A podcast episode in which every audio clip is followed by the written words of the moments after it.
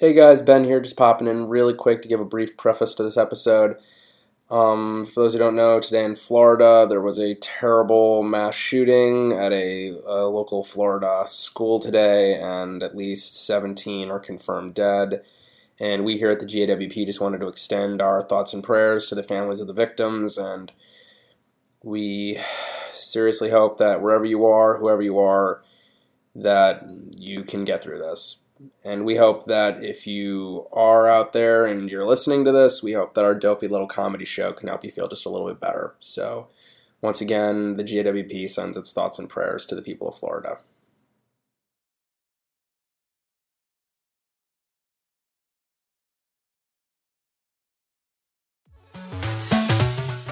What's up, everybody? This is Wolverine, the F Machine, Mr. GMSI himself, Brian Cage. It's time to turn it on, tune in, and join the madness. This is the Concrete Rose Sonny Kiss.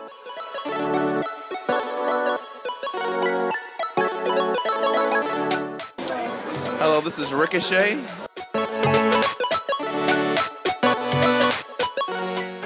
This is the ace that runs the place, Ace Andrews. Is Miley. This is Joey Janela. This is Larry Legend, and you are listening to the General Admission Wrestling Podcast.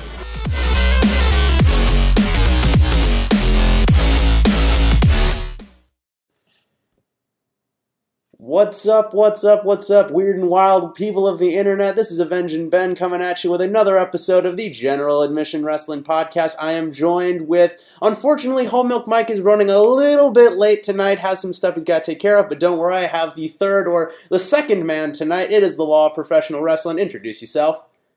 Hey, what's up, everybody? This is the Law of Mundo, and I think Mike just lied. I think he was doing something for Valentine's Day. Maybe, who knows? Because if you are listening to this right now, we are in Valentine's Day. Happy Valentine's Day, Ben. Happy Valentine's Day, Ray. You do anything uh, of note today? I had a little, had a little nice time. So nice. It was a good day. It was a good day. Uh, I received uh, from my special someone, not to dra- not to brag here, but uh, she gave me a twenty five dollar Amazon gift card. So that was. Oh, she knows you. She she knows I like buying stupid bullshit. So yeah, oh, that works. Hey, we do this, so yeah. Yeah, so we do this, so pretty much the writing's on the fucking well, wall. Not too much. We have someone waiting here. Pretty much. Um, before we do, before, nice man. before we get into that, I just want to tell you just one quick little anecdote before we get into our guest tonight, because I can't wait to talk to this guy. Ray, if, if the fine people at home don't know, on the side of this, we are interns and marketing people, social media people at two wrestling companies. Uh, yep. I I'm for- at you work for HOG and Capitol, I work for Capitol Wrestling. And earlier today, like, we make mistakes as interns from time to time. We post the wrong hashtag, we don't post a link, maybe we post something in two parts when we shouldn't. Things, mistakes happen as interns, but I saw something earlier today, just a few minutes ago, that really puts it all in perspective because you and I will never or have never done anything this fucking stupid. Okay, for 205 Live next week, they announced that one of the matches is going to be Mustafa Ali versus Buddy Murphy. Now, some intern at WWE.com might have just lost their job because they posted a picture of Wesley Blake, not Buddy Murphy. Yeah, that, that just made me chuckle because I'm like, uh, someone made the wrong graphic. Somebody, dude. It's like you, those things get made so far in advance. It's like, how do you not check? How do you not? Because like, if you've ever worked at like a social media internship, you know you have to send that what you're posting to at least two or three people before that thing even hits Twitter. So, yeah, somebody just lost their job today. It's like I get it. Sometimes you usually like I've done it with a few posts once in a while you usually do, okay, this is going to work. I'll see what they say later. Bingo. They probably told him, okay, this is the match. Just find a nice picture, upload it. Because I, I have a feeling like they still don't hold 205 Live in high priority or whatever. So that's probably why he made that mistake. So we all make mistakes, but we all shouldn't make mistakes when we're working for a publicly traded company owned by a crazy old man. So that does it for that little bit of news. When Mike gets here later, we'll definitely run through the bevia of crazy wrestling news that we got this week. But until then, we have a special guest with us tonight. It was very fitting that for one of the sexiest days of the year, that we should treat you, the GAWP Nation, to a sex experience like no other. Our guest tonight is a indie journeyman. He is making his rounds on the indies all over. He has a very, very popular and very hilarious internet series called It's Always Tony in Atlanta. He is an ROH superstar. He is a one half of Sex Craze and Capitol Wrestling. He has won championships, but he prefers to call himself as the perfect jobber. Ladies and gentlemen, it is the rocky and roll model Matt Sex Sells. How you doing, sir? I'm fantastic after that, uh, that great illustrious intro. You, uh, you sound like a big deal, uh, even a bit bigger deal than what I am in my head. So that's pretty impressive.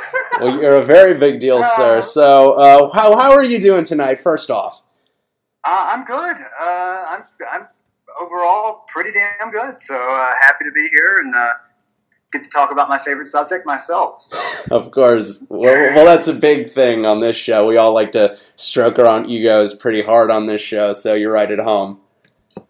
Yeah, I don't think anybody uh, gets in the, the pro wrestling business that doesn't have a, a, fragile ego already that needs to have it stroked a little bit. So yeah, uh, that's why I'm here. pretty much. So yeah. Oh wow. So so like I wanted to have you on for the longest time now because I have to say like I didn't know who you were until somebody pointed me. You, you and so many people in the wrestling. Which is a damn shame. Which is a, I mean that in the most damn friendly man. way. I mean. How do you start the interview off? Yeah, we didn't know you, but no, it's like, and which was a damn machine, which is a damn shame. I didn't know who he was, and I'm slapping myself for it because not only are you a popular pro wrestler right now in the independents, but you are also a seasoned YouTube content creator. Is that correct? Uh, I mean, seasoned is in like a, a, a, year of doing it, and that's really it. Um, yeah, we can certainly talk more about that later. But I really had no prior uh, experience with uh, any sort of filming or editing or, or posting internet videos ever until uh, a little over a year ago. So. Yeah, so now I, I, guess like just like guys they're they're six months in in the wrestling, like like to call their shots and call themselves seasoned vets. I guess I'm a seasoned vet of, uh, internet uh, creativity. So if you, if you have a year of experience in anything, you're automatically better than like ninety percent of people. Let's be honest oh, with ourselves. Perfect. All right, all right. Then I'll, then I'll, I'll take all the accolades I can get. Take them all, man. Take them all. So let's, well, like we said, we'll get to all that when we get to it in a little bit. So let's start it off with the first and most basic question. We ask all of our guests this, but it often gets a very good story out of our interviewees. So, Matt, take us through it. How did you get into professional wrestling as a job? Was it always something you wanted to do, or was it something you kind of just fell into by accident?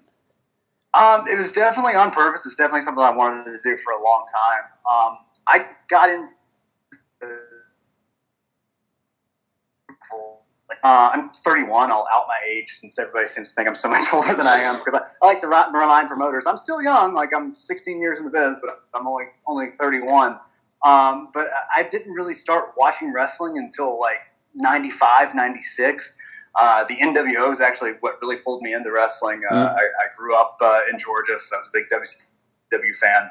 Um, so it's kind of like, ooh, seeing, oh, Hulk Hogan's a bad guy. I like that. Um, so I became a fan, you know, around 11, 12 years old, and uh, by the time I got to high school, I was a super fan. Uh, I had uh, enough enough uh, WWF shirts at the time that I could wear a different shirt every day of the month and not wear the same shirt twice.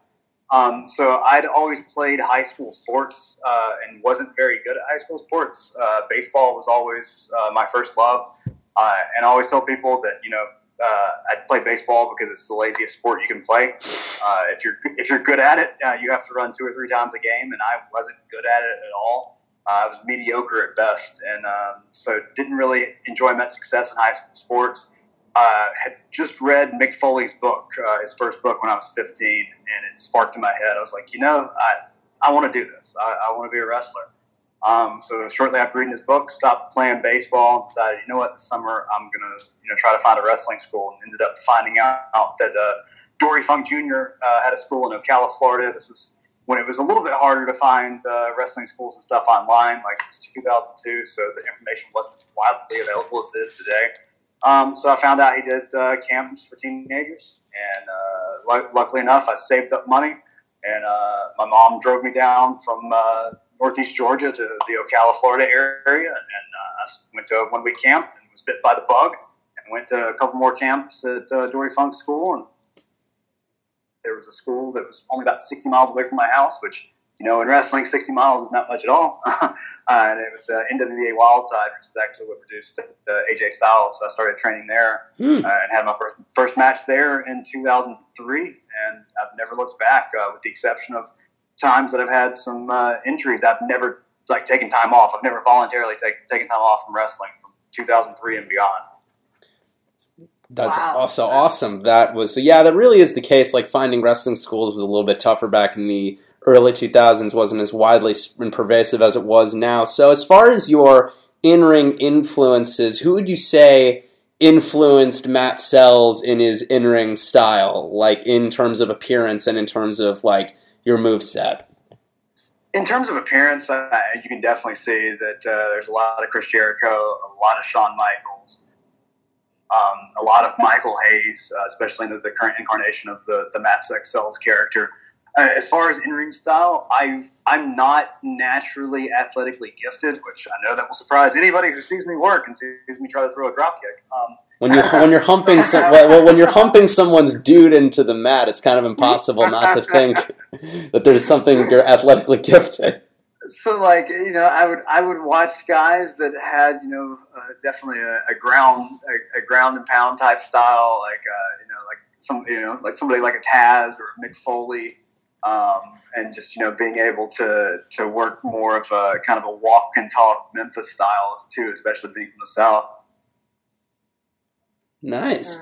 So I gotta ask, like, in terms of like your uh, appearance in the ring and the whole sex sells gimmick and the rock and roll model and the long hair and the sunglasses and the silver jackets and the leopard print tights and stuff like that, where did all of that come from? Was that already like part of your personality, or was that something you you looked at yourself and figured that this is the look that would best suit me?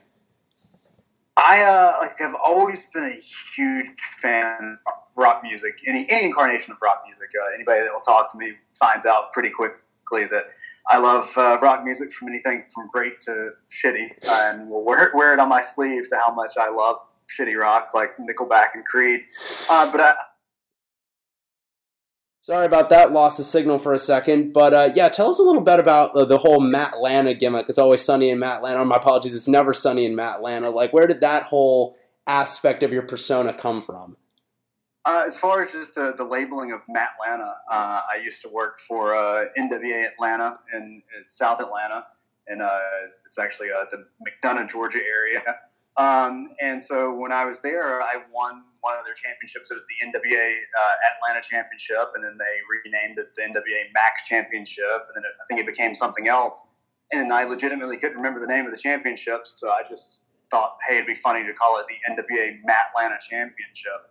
Um, and so Matt Lana just kind of stuck, uh, and I started putting it on on my wrestling gear and on T-shirts, and uh, eventually, a couple of years after I, I started branding it, I uh, decided to start doing the web series. Okay, now let's finally get into. We're gonna get back to more of like your in-ring ability and like matches in a little bit, but I definitely want to hear about this. How did "It's Never Sunny in Matt Lana" come to be, and talk about your your 50 episodes in with this? So talk a little about how that came to be. So it actually started. Um, I, I, got a new iPhone. Had never really dealt with shooting video and stuff, and noticed it had iMovie on it. I was like, okay, I can probably, play around with this.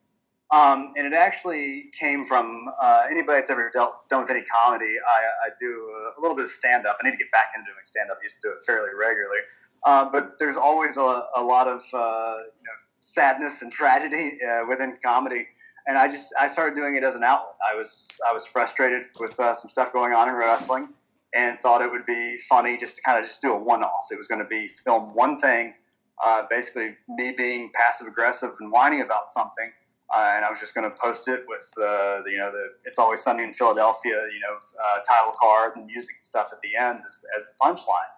Uh, and I sent it around to a couple of friends of mine, and uh, they told me, "Hey, if I were you, I wouldn't post this because you might get some heat for it because." As we know, a lot of people in the professional wrestling industry don't necessarily have a good sense of humor. Nope. Um, so I ended up not posting that one. Ended up the first video uh, was making fun of how nobody in pro wrestling has a sense of humor. Um, so I did that, and it was just going to be a one-off. And then the following week after I did that one, uh, I'm a diehard Atlanta Falcons fan, being from Georgia. Um, and they lost the Super Bowl, and they didn't just lose the Super Bowl; they lost a 25 point lead uh, in the second half to lose the Super Bowl. And so I thought, okay, well, this would be a funny video, the how I legitimately reacted during the Super Bowl. Um, so I filmed that video, and a bunch of people said, hey, this is funny. The first one was funny. You better continue doing these.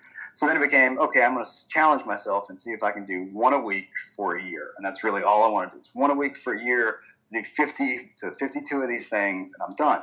Uh, well, last week was 51, and I'm still having way too much fun doing it. So I'm going to just keep it going. Um, so it's still uh, just a way for me to kind of voice frustrations at times without getting to be, you know, a whiny asshole. um, some of the, the, the, my favorite episodes, some of the episodes that people uh, seem to enjoy the most, um, came in a time where I was really angry about something and decided to warp it and twist it into something funny. So. Like honestly, one rail let you go. It sounds like what we do. It's basically Hell, let's not just post it on the internet. Let's talk about it. Yeah, you, you're embittered. You're, you're young. You're embittered. You're angry about shit nobody cares about. You're born to be a podcaster.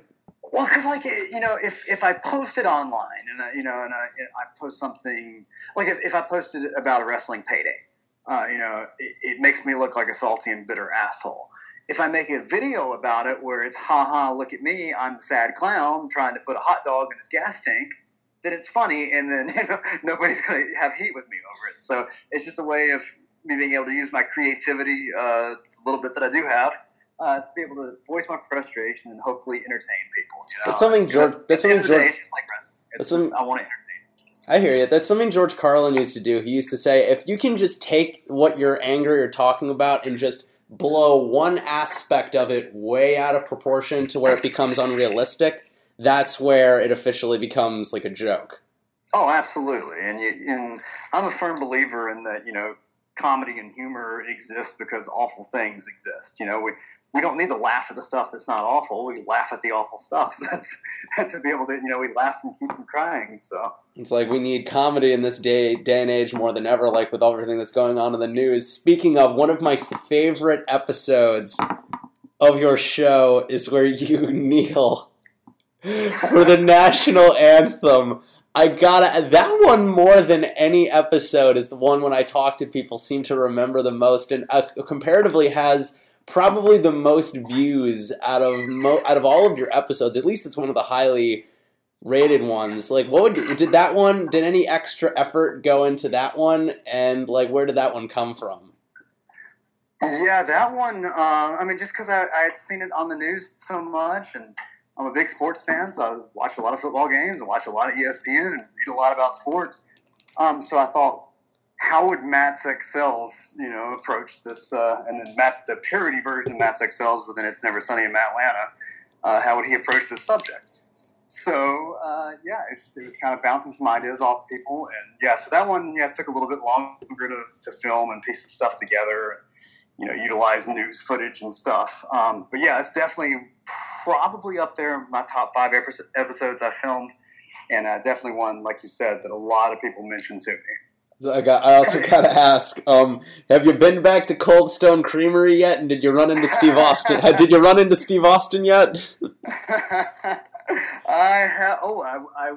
Not to spoil uh, tomorrow's episode or Thursday's episode, whenever you're gonna gonna post this. Uh, but yeah, uh, if you enjoy the uh, Steve Austin impersonation, uh, the the next episode is uh, pretty pretty ripe with Steve Austin impersonations and potentially very offensive. So oh, oh joy! This is going to be oh, fantastic. Yeah. One more thing about um, about these about your show. Um, I believe we discussed this actually the last time you were at Capitol Wrestling, which Christ might have been December. I think might have been December. Yeah, it was. Yeah, it, yeah, it was World War Four. Yeah, you were in World War Four. We'll talk about that in a bit, but um. One of the things I asked you about was who did you write the song Jobber Man? And I forget what you said, but you said you wrote the lyrics, but it was someone else who composed it, right? wrote the lyrics, um, and then my friends who and one of my other tag team partners. I, I swear I get around. Nice. a million different tag team partners. You do. I have one of my other other uh, tag team partners who's uh, one half of. Oh, you muted yourself. And produces a lot of. Oh, God. Can you hear me now? Yeah, I can hear you. What's his name? Jimmy Jimmy Flame. Nice. Uh, Jimmy Flame. Uh, Jimmy Flame seventy seven on Twitter. If anybody wants to follow him, and uh, Jimmy Flame on Spotify. Uh, he's got uh, great stuff on Spotify, um, including Jobberman, which was written by me, and then actually our, our, our entrance music we use as a tag team. Um, I do a little bit of guest vocals in that as well, so you can find uh, Matt Sell's songs on Spotify, which is pretty cool. Nice. Were there were there any episodes that you had ideas for that you didn't get to do because they were maybe just a little too ambitious, or maybe you just didn't have access to a certain resource? Uh, I've got plenty of uh, written out that are eventually going to eventually going to get filmed. Um, the main one that I didn't get to do that I wanted to do um, is that uh, the University of Georgia is where I went to school. I graduated from uh, to completely debunk uh, any sort of dumb dumb wrestler myths uh, about me. even though I do get dropped in the head a lot, so I don't know how good the education worked out. so, diehard University of Georgia football fan. So when they made it to the national championship this year, um, I of course was going to have to do an episode about that, and I wrote one uh, for them winning the national championship. Um, and of course, they lost, um, as every sports team from Georgia happens to do. Uh, so I had to rewrite the whole episode, and uh, luckily I hadn't filmed anything yet. Uh, but the uh, I'm not, I'm not going to give away the episode because I eventually want to reuse it, hopefully in some way. But that was kind of the main one. Uh, anything else? Um, anything I think of that's possibly too offensive or anything, I'll, I'll i usually tweak it. Um, and then I'm kind of to the point right now where uh, I feel like you know being 52 episodes in, um, it gives me a little bit more leeway with as far as people find that being off- mildly offensive is okay. Um, like the uh, the registered sex offender one. um, boy. I, I, thought long and hard about not doing that one because I thought it might be a little too offensive, but uh, I thought it was funny enough, and obviously a lot of people thought it was funny enough too. And then, of course, there's been some that are kind of racially charged and uh, you know sexual orientation charged. But again, I think uh, you can kind of make fun of anything. So there, really, to me, nothing's off limits as long as I don't take like a t- typical political stance. Like even with the take a knee one, there's never really a political stance. You're getting a beer. Hot. You're getting a beer. I'm. In that episode, you're you're not doing it out of like moral obligation. Right, right. You're getting no, a yeah, beer. No, I, I cut out for a second. Yeah, no, yeah, it's yeah, it's it's du- it's Matt Sextel's being stupid to, to kneel down and get a beer. He doesn't think anything of it. And he thinks he's a hero because he's done so. Yeah, and, that, and that's the thing is that I always want to write myself as the goof. Uh, because anybody that has a web series, anybody that has a TV show, anybody professional wrestling, like I said, the the fragile egos, like everybody wants to paint themselves as the hero. Like you watch any web series or anything, like everybody's the hero. Like I, I'm a huge fan of It's Always Sunny in Philadelphia, obviously, and I love that they're all deplorable human beings. Oh God, that shitty absolutely. Stuff, yeah, shitty stuff happens to them. I'm a huge fan of Seinfeld. Same thing. They're all deplorable human beings. So I write myself as a deplorable human being, and it's much funnier that way when the joke's on me and it's not. Hey, look at the valiant superhero Matt Sells. I definitely have questions about your affinity for It's Always Sunny in Philadelphia in a bit, but I'm going to let, since I've been asking all the questions, I'm going to let my buddy Ray ask a couple. Ray, go ahead. Oh, I was gonna say, I wonder when I get to speak now. oh god. Okay, brother. My first one definitely has to be, what's your favorite beer? What's my favorite beer? I'm actually I love shitty beer. Like uh, there's there's good craft beer I like, which I'll get into in a second. But like my my favorite beer is Miller Lite. I love Miller Lite, and that's the reason you see Miller Lite used in pretty much every episode of It's Always Sunny. Um, so I'm, I'm yeah kind of angling for a, uh, a sponsorship. I would love Get it, boy. Miller Well, Miller, if you're listening to us, Yeah, so yeah, there you go. Anybody, anybody representing the Miller, Miller Corporation, by all means.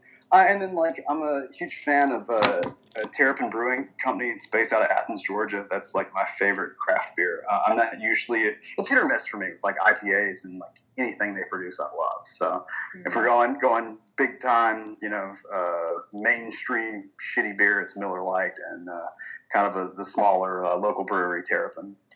Hmm, interesting, interesting. and then back into the wrestling, I have to ask, what was the match you were in that finally proved to you, I'm doing the right thing? I finally made it. I haven't had that match yet. Well, okay, well, what would you say Put like, over to add? capital. No capital. oh god. No, like I, I say that jo- jokingly. Not like I, uh, you know, like I, I've had a lot of matches that you know everything clicked right, and then there's a lot of matches that a lot of stuff doesn't click right. And you go, okay, well, I, I I think at this point, you know, every match I, I have, I can learn from, and every match I have has had good qualities and, and bad qualities. Um, but like, I mean, stuff. I mean, you, there's a whole range of, of good ones I've had. Uh, a lot of the stuff I've been had an opportunity to do on, on Ring of Honor television house shows, and getting to work with with individuals is cool. Um, getting uh, you know people to, to, to back me uh, like Capitol has. Uh, Capitol Wrestling's great, and using me in a kind of more of a centerpiece role is, is nice. Like World War Four, I didn't really know what to expect with, that. I thought that match turned out really well, having to do you know integral multi man match, and I thought it turned out even better than I was expecting. I'm usually not a huge fan of clusterfucks. It was funny because I had to edit like a lot of the high spots from that match for promotional material, and the first thing I knew I had to make into a GIF was you taking Stan Styles and face pummeling him into the canvas with your crotch. yeah, and not just like a few times. Like the crowd really got into it. So yeah, I humped his face in the mat thirty times, and they counted along with it. That that was a cool moment. Like- I really appreciated that. You that was such a great moment. Like honestly, but the funny thing you mentioned Capitol Wrestling, and you mentioned before you have many tag team partners. One of the people that you're tagging with and are honestly kind of setting Capitol Wrestling on fire with. You're teaming with the Psycho Luchador Smiley in in Capitol. What's it been like working with him? And have you we back when we interviewed Smiley about like 12, 13 episodes ago? He well, you know, you get he, he mumbles it a lot, but you gotta you gotta translate it. But what he said roughly translated out to that he really enjoys working with you. He gets to have a lot of fun and show off the more fun side of his personality when he works with you. Would you say that Smiley has brought out any good qualities in you and you've had a good time working with him? Yeah, like he's the. I think first and foremost. I mean, obviously, like you watch him in the ring, and like his style's a lot different than mine. Like I don't really work a lucha style. Go figure. Um, like definitely more of a strike based, mat based style and, and character driven. He's very character driven too in a very different way. And so like we we get our minds together uh, and we can do come up with some creative, goofy stuff. And that's been a lot of fun to do. And then being able to play to my strengths with you know, being able to sell and take the heat, and he comes in and does cool, cool lucha stuff is, is always nice too. So yeah, he's he's always kind of coming up with ideas of, of how to utilize my character within stuff that we do, and just doing goofy stuff like having the band play along with us. Is he plays bongos on someone's ass, and I play guitar in an abdominal stretch. You know, so I think we complement each other really well and have kind of goofy personalities that work out well together as a tag team. Nice. Like, yeah, I'm a big fan of. Not to not, despite working behind the scenes, I am still a big fan of Sex Crazed. I think it's a great. I think you guys do great stuff together, and uh, I believe uh, it was teased recently that you may be uh, like you guys are definitely in the running for uh, for the tag titles. Like you guys want those tag titles. Do you think that you'll be able to, uh, with his help, secure those in the next year or so? Oh yeah, I mean I've I've got I've had tag gold a gazillion different promotions, so let's add one more, you know. Fantastic. So I got to ask: Is there so Ring of Honor? That's one of the things that people may not know is that you are prominently featured on a lot of their matches in like uh, in a, in a very pretty big role. Like I'd say, like in in Ring of Honor, your character is toned down ever so slightly. But how did that? How did that come about? How did you actually make your way through the door at Ring of Honor? Because that's actually a tough feat for some people in this business. Yeah, um, they they run the the tryouts and seminars that they do roughly, you know, three or four times a year. Um, so, God, what about five or six years ago now? Uh, yeah, six years ago, I decided I was living in Georgia, decided to make the trek up and do one of the tryouts seminars and kind of see where I stood. And uh, went the first day. I was like, uh, geez, uh, maybe I don't belong here. I was 10 years into wrestling at the time and thought, you know, that was pretty damn good and saw guys that, uh, you know, are on TV and under contract with them now, like Vinny Marseglia and uh, uh, Matt Taven, QT Marshall, and Hanson, who's in NXT now, and like all these guys that are, you know, just fantastic pro wrestlers. And so the second day of the camp, I did what I do best and and try to do some more character driven stuff, and that's helped me stand out a little bit. And I realized, okay, maybe this is somewhere I want to work. And kept attending the camps and kept getting feedback from guys like uh, Kevin Kelly, um, who helped me tremendously on my promos and on my character, and uh, help from Brutal Bob Evans, whom I love, who uh, is in featured, featured prominently in Capitol Wrestling. Uh, and so I just kept coming to the camp after camp after camp and, and trying to improve and, and get on their radar um, and worked a uh, my debut match for them in 2014 uh, at the Nashville Fairgrounds in a historic venue. I got to work uh, R.D. Evans uh, when he was in the midst of his unbeaten streak, uh, and on ROH International Television, got offense. You know, six minute TV match, which is a, a great way to debut.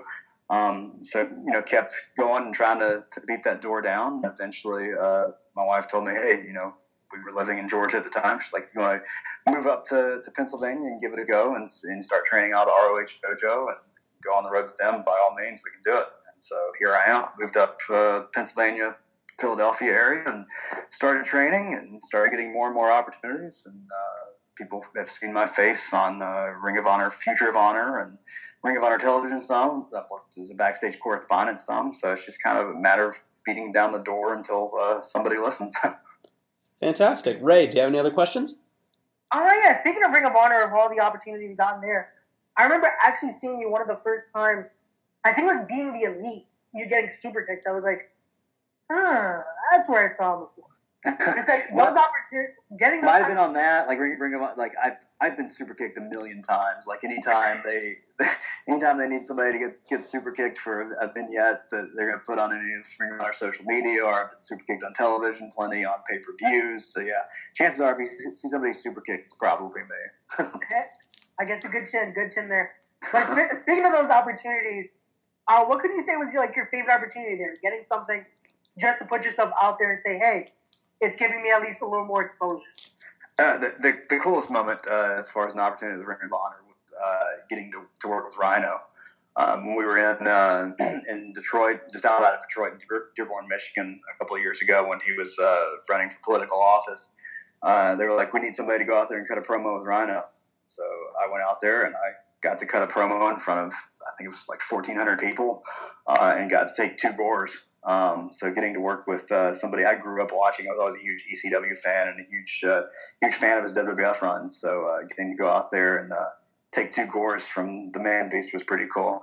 Um, and it, the spot was originally to call for one, uh, just one gore, and so we're going out there and it's like if they start chanting one more time, would you mind like settling up and taking another gore? and like there was a small part of me just wanted to see how it would react. Just went, "Fuck no, you're only getting one." I was like, "No, no, no, of course." Of course. You don't say no to Rhino. Right? Yeah, no, so, yeah, and so, of course, like he knows the business like the back of his hand because yeah, as soon as he hit hit the first one, of course the the crowd starts chanting one more time. So like, like yeah, uh, yeah I'm taking two gores tonight. God, how did that feel though? Getting that kind of advice and just talking with guys like that, you know, oh, making yeah. it or even I've been there already in the dance the just yeah, it's getting to like work with guys like that and guys like that giving you feedback and uh, and being willing to take time with you and give you feedback and help you out with stuff is is really cool uh, and totally like unexpected a lot of times. Uh, like when Jay Briscoe was Ring of Honor World Champion, uh, I worked a dark match one night. He was the first person at the curtain when I walked back to greet me and uh, give me feedback. Like he didn't have to watch the dark match; nobody was expecting him to. I wasn't expecting him to so yeah, to have guys that you look up to uh, be willing so much to help you out, it's an indescribable feeling. Amazing. Uh, just to ask you one last question for me. Uh, what would you give to the young talent? Because I'm definitely one that's training to be a wrestler now and always looking just for advice. What would you give to the younger talent coming up? A piece of advice from your travel status? Because to me, you're still a veteran. You've said you've worked for 10 years, even more. It's like you've done the dance. So what would you give to younger my, guys coming up. My advice is get out now. Run. Run, flee into the night, and never come back. Stay here as long as you can. Uh, no, uh, my advice, like especially like when you're you're first in, uh, the best advice I ever got, um, and the advice I still use to this day when I'm working with people that know more than I do, uh, which is a lot. Um, you know, mouth closed, ears open, um, and just you know be able to be a sponge and soak up all the information you can and get as much information from as many different people as you can because you're going to learn something from everybody. Like even if it's what not to do, uh, you're going to learn something from somebody. And uh, I'm always, you know, of the mindset if I'm in a locker room with 30 guys and I can learn one thing from 30 different guys, I've learned 30 new things, uh, which is really cool. And surround yourself with a good network um, of people that uh, you know aren't, aren't going to steer you astray. Um, and uh, you know, train at a reputable school, get a reputable train. There's all so so much uh, advice I can give um, that that's helped me out. Um, don't don't believe uh, in your own hype. Uh, that's something that a lot of guys do, and something I did a few years in. Like you know, I was a couple of years in the business and, and thought I knew everything. And as soon as I learned uh, that I didn't know everything, uh, that's hey to no surprise when I started actually getting better and started learning more. So just constantly have an open mind uh, to to keep getting better, and that's pretty much my advice. Thank you. Thank you. So I have a I have a couple more questions, a couple from me, and we actually got a viewer question here for you. So uh, my question for you is: you mentioned earlier your affinity for Seinfeld, your affinity for especially um, It's Always Sunny in Philadelphia. What would you say your favorite episode of It's Always Sunny in Philadelphia is, and what's your favorite line? The I, I loved the the Wade Boggs episode um, Mm. a couple of a couple seasons ago. I thought that episode was amazing. Uh, just you know where they're trying to, to do the Wade Boggs re- record of drinking over 100 beers on a cross country f- flight. Uh, so like just the, the line at the end where Charlie's drunk as hell and they're trying to play play baseball. It just go, they got chicken and Philly. Like I I lost it during that that episode for whatever reason. That line like that's so funny to me. And then um, just there's so many memorable moments on that show. There's not an episode that I don't like. Pepe Um, Silvia. yeah, I mean, Pe- you know, Pe- Pepe Silvia is, is great. Pepe Silvia, Pepe Silvia. It's on boxes, Pepe Silvia. All these people exist, Charlie, and they're all very. It's like no, Harry, you gotta do it like this. You gotta do it like this. He says, he says, okay, Charlie, I'm gonna stop you.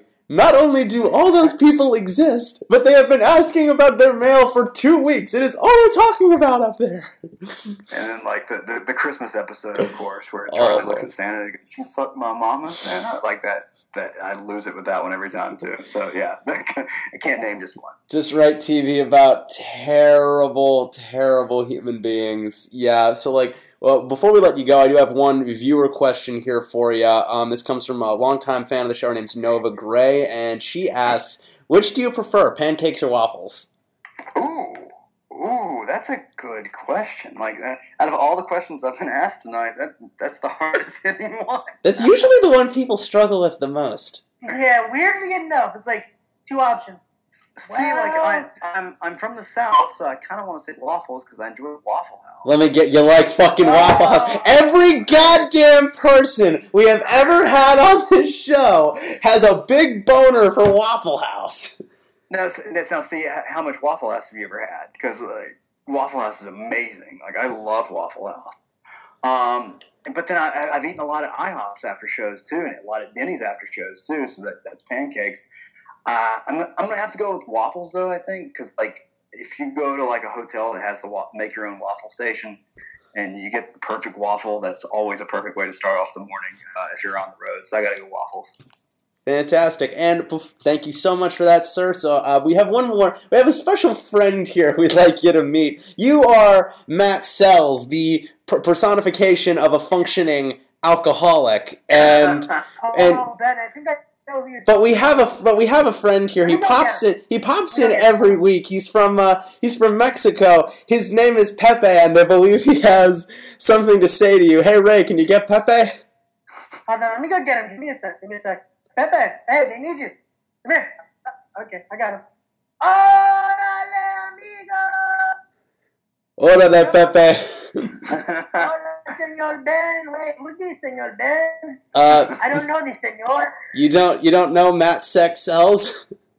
Ah, sorry, Senor Ben. I've had a little, a little fun tonight. It's Valentine's Day. We had the Coronas, and now Oh, wait. Oh, I know you. You team with Smiley. Okay. Okay, I know this guy. I know. Pepe over here, he's at, he's at one cerveza. What? Two cervezas. What? Three I know it. I had a few more, but I'm not going to say how many. I have to drive tonight. Muchos, muchos cervezas. Okay, senor. I got to I got to go. Thank you for coming. Okay, have a nice I'll see you later, Ben. Pepe, don't walk into Pepe, don't walk into traffic. Give me the mic, Pepe. Oh my god. Oh, Vámonos, he chamaco. comes on- He comes on all, once in a while and it just takes the mic away. That, that damn Pepe.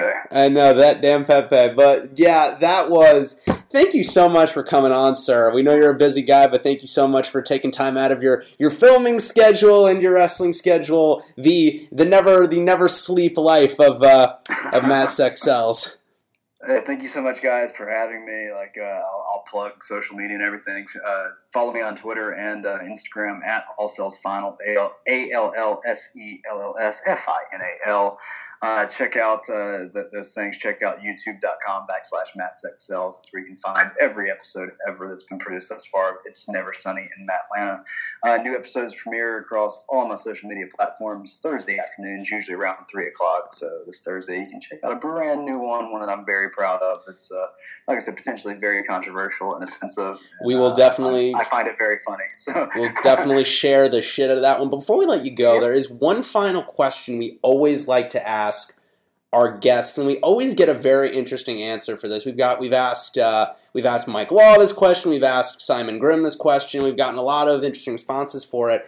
If you could talk to the Matt Sells of ten years ago and give him one piece of advice, what would it be? Ooh, all right. So ten years ago, I got to think about where I was. Um, oh God, so I'd have, I'd have been twenty-one. Um, interestingly enough, at, at twenty-one, I really didn't drink a whole lot of beer. So You That's don't much, say. much different Matt Sells. A Matt Sells without beer, inconceivable. I, yeah, I I really didn't start drinking beer and coffee until like the same week, uh, like 23, because I had a job that I hated and had to get up really early. So it was coffee in the morning and beer at night. So, um, so all right. So 10 years ago, if I had to give advice to myself, um, I, I'd tell myself to to go all, go ahead and go all in, uh, go all in with wrestling. Like I I didn't really go all in until you know about six years ago. Um, so go all in with it, give it a shot, and see how that pans out uh, when you you know when your body's uh, feeling better than it is 10, 10 years later. So yeah, go all in. Excellent. Uh, one hell of an answer from one hell of a man. So, ladies and gentlemen, that has been the rock and roll model, Matt Sex Sells. Don't forget to follow him on all that good social media. Don't forget to subscribe and watch. It's a Never Sunny in Matt Atlanta. It is a fantastic show. I love it myself. So, thank you So so much. I. Thank you so much for being on, sir, and you have a fantastic night. Thank you so much, guys. Appreciate it. Anytime, sir. And we will be right back. I think Whole Milk Mike should be getting here in just a minute. So, guys, we're going to take a quick commercial break, and we will be right back with more of the General Admission Wrestling Podcast right after this.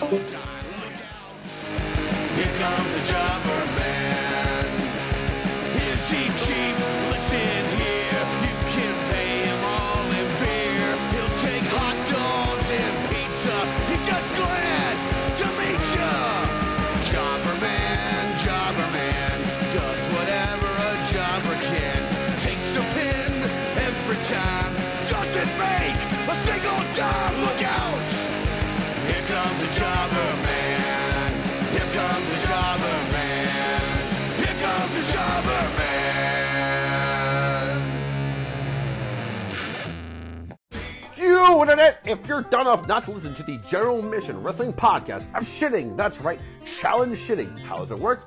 If you can shit a turd out of your ass cannon and hit the target, you win.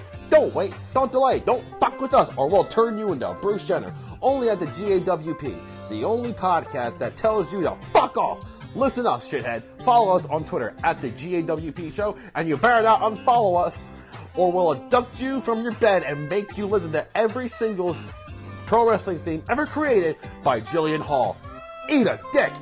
So come on down and listen to the Journal Mission Wrestling Podcast, home of the smartiest sons of bitches in the entire universe. Guaranteed. Fuck you!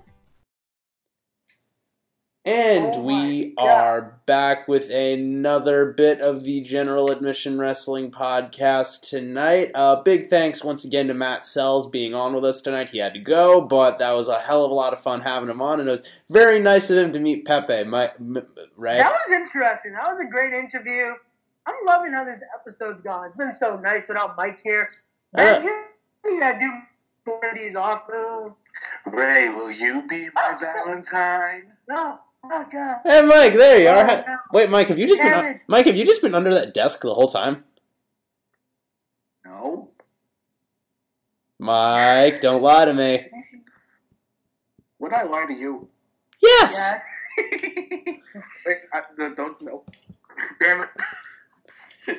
Mike, why are are you Mike? Why are you sleeping under the studio desk? It's dark in there.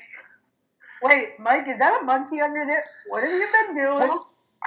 Hi guys, how you been? Oh, we're doing we're doing just fine, dude. We just talked to Matt Sells, and he inter- he met Pepe, which was pretty I can't wait fun. to listen back to it. It's gonna be oh yeah, it turned out friggin' phenomenal. But yeah, but uh, since you're here, it is finally time. It is that time of the week once again, as as uh, Ross Twiddell would say. It is time to go through all of the weird ass news that came across our doorstep this week in professional wrestling. First of all, let's start it off with I know I'm just as surprised as you. Some 205 live news. So, Mike, if you're telling me this correctly, you told me this earlier off the air. Apparently, uh, Tyler Bate has a little bit of heat in WWE. Is that the case?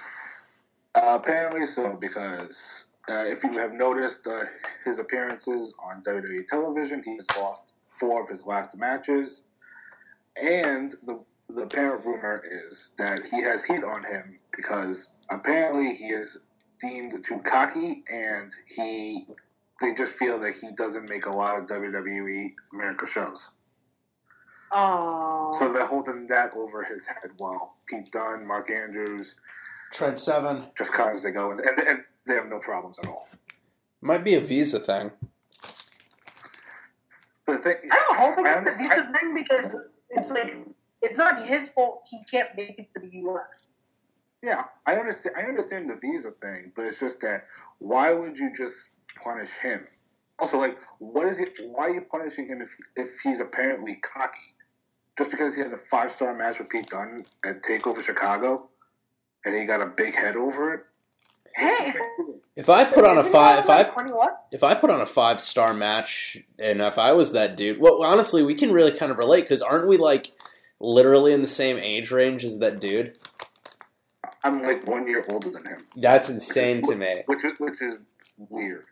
The dude probably got a swelled head a little too early for his own good, which happens because the dude is literally our age. He could literally be going to school with me right now.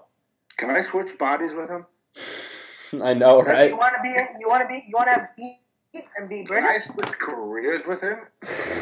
Again, you want to be British and you want to have heat? That's I don't give I don't give a shit. Do you see him? He's a phenomenal no, no, singer. no, no, time out, time out. Let me take that back. Not a is having heat. Someone's going to be a dick and take my sentence out of context. I want to be from Dudley, England. Oh god. And I want that awesome, and I want that awesome entrance music he's got. I just want his mustache. Uh, so Tyler Bate uh, lost his first round uh, 205 tournament match, while his fellow Englishman uh, Mark Andrews advances in the second round, and also Drew Gulak showed off he has a sadistic side. Yeah, that was pretty interesting, actually. Hey, if you ever saw him in CZW, you knew he had it. You knew he had. I've been waiting He to was talking to Steve Corino. That Yeah. was the perfect promo to go into there. It's like Carino is fucking known to be scummy. Hint, hint. Or oh yeah. Free face to side of Drew Gulak. Perfect. Honestly, I've heard people say they want Drew Gulak to start a new version of Right to Censor. He'd be, he, he would be a perfect uh, Steven Richards. He really No. Then we're gonna wh- whatever the diva is. Years later, they're gonna complain that she did nothing. We'll Hinting get at to, what we're gonna we'll- talk we'll- about later. We'll get to her, but I'm also in 205. update uh, is that they're bringing up another NXT guy, and of all the people that you would be thinking, this one came out of nowhere. Buddy Murphy, who was the former tag team partner of Wesley Blake, who uh, was a uh, former NXT tag team champion and has not been on NXT TV for about a year. Only, like, what? I think the last time I saw that dude was in the TV taping they did at NXT Brooklyn 2. Not NXT Brooklyn 3, NXT Brooklyn 2. No, no, no. The la- no, I actually no. He, the last time he was on NXT TV was when they went to Australia. Mm, okay, that makes sense. It was him and Tye Dillinger against Bobby Roode and I believe uh, Elias. Oh, wow. I believe, and that was about a year ago. Didn't he have a kid? Isn't that why I think he was off TV for a No, while? that, no, that's, that's the other guy. Wesley Blake. Wesley Blake's still there. Buddy Okay. Murphy is the boyfriend of Alexa Bliss. Okay, that makes And, sense. and and not for nothing, he is in fantastic shape. And they actually showed the weigh-in. He's he barely made it at two hundred four point four. Yep. So Mm, that so, so they're taking this whole two hundred five thing serious. He will be taking on Ariya Daivari next week, and I also believe they're doing Mustafa Ali against Jack Gallagher. which should both be very good. I like I like what they've been doing with 205 Live lately. It just feels it has this renewed sense of purpose, which makes it a little bit more engaging to watch. They're just letting them wrestle. There's there's some segments where they're trying to build up the characters, but it's not excessive like it used to be. It's not That's ex- not. More people just want to see. You know, like they tried they tried oh, squeezing these dudes into niches they didn't really work. Like they tried giving them like attitude era, ruthless aggression era storylines when these guys are a lot of them, like especially Mustafa Ali, especially Cedric Alexander, are like fresh off of the indies and like have never had to work like at least not like a WWE style storyline a day out of their lives, which They is took them. They took him right off the Indies and put them on Monday Night Raw. that was kind of the problem. And they didn't do a very good job of building any of these dudes up. You just kind of had to figure it out on your own. I think that was the worst thing. That was the worst thing they could have ever done. Was not just the division is perfect. Having their own division and letting them get guys that they're around. It's like it was basically the indie show on the top show. Up on Raw, and expecting them to fucking get over so quickly and not giving a backstory and trying to give them promos when they're not used to it. That was the bad. That was my like. It's like why rush them out there? It's kind of like that joke that we say, "Don't put me out there." There. Don't put me out there, Vince. They're gonna boo. Yeah, they literally were gonna boo because if you see someone, they're already Mike. 'cause Sadly, these guys weren't used to giving a promo in front of thousands of people. Yes, certain guys were Gulak and stuff, but hey, they had an opportunity with CZW and such. Some of these guys didn't. They were stars where they were from, but it's not like they were talking in front of thousands and thousands of TV. Bingo. But yeah, so 205 Live definitely slowly but surely carving out a better niche for itself as a part of the extended WWE programming. Speaking of uh, extended WWE programming, uh, this week was once again another installment of the wildly successful Mixed Match Challenge event. This week it was the real life husband and wife team of Lana and Rusev Day taking on uh, Bayley and my boy Elias. who was originally supposed to be Samoa Joe. Yeah, unfortunately, so Think of the way that they would have built up some Joe and Bayley. That- segments. Would have been fucking gold. Honestly, just Bayley being all happy and marshmallowy and sunny and shit, and like Joe just being like, "Let's go, let's go, fucking murder some people." Yeah, so there was one thing in this match that kind of caught everybody's eye. Rusev wore a singlet. I know. he looked adorable. Good. It, it, it kind of was weird, in my opinion. He kind of looked like Nikita Koloff, with in a good way. That killer, just wearing like a badass singlet. Is it me or did it, he have a fucking like it was not like way down there. Like it was weird. I don't know when it showed up. You want to Yeah, well, elaborate like, for the? We uh, wanna, do you want to elaborate for the people? Because I don't Uh, think no. because I think they need a visual. Re- regale them. He it was basically fucked up in the crowd in the crotch area. It was like I was like, is he in pain? Because it's fucking like riling up. Brother was camel toeing the hell out of that thing. Yeah. Speaking of camel, co- tim- camel toes, did you see that Liv Morgan posted a photo and the size of her fucking camel toe? That was a fucking moose knuckle down there. Uh, I don't think we mind that one. I've never had the opportunity to use the term moose knuckle on this show before, so And, and it's for a camel toe. But as far as a oh, match, it was actually a good match. This is gonna be funny that we have a chance. Ring of Honor is gonna probably listen to something like this, and we're talking about camel toe. Put your I drum together, people. Keep it drum together. Don't wear tight shit. don't Uh, honestly no, don't wear I've worn spandex to like comic book conventions before and that shit that shit rides up on you something terrible. Well, I bet the ladies and men are looking at you, huh? Uh, ladies and men who swing that way, I am just going to let you enjoy this one. Cause Ben's a sexy boy. Sexy boy. I'm not your boy, toy. And I'm Hey, fired, it's aren't I? Valentine's Day. It's Valentine's. Is the day of love here on the GAWP, the sexiest wrestling podcast in New York City.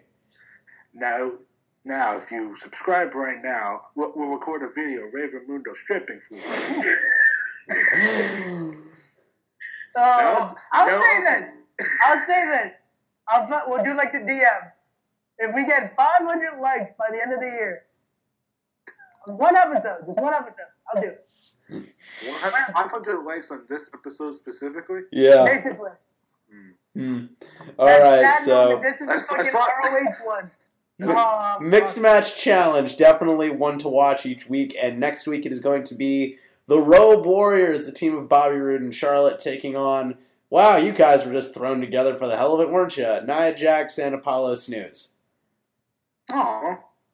Actually, I'm, I, I'm actually going to praise Apollo because he did a great he had a great performance in the main event. Oh, he did. He had a he show he had a great showing in that match, but like he's still he's still. Hey, Mike, let me ask you a question. What's your Hey, Mike? What do you think of Uhaa Nation?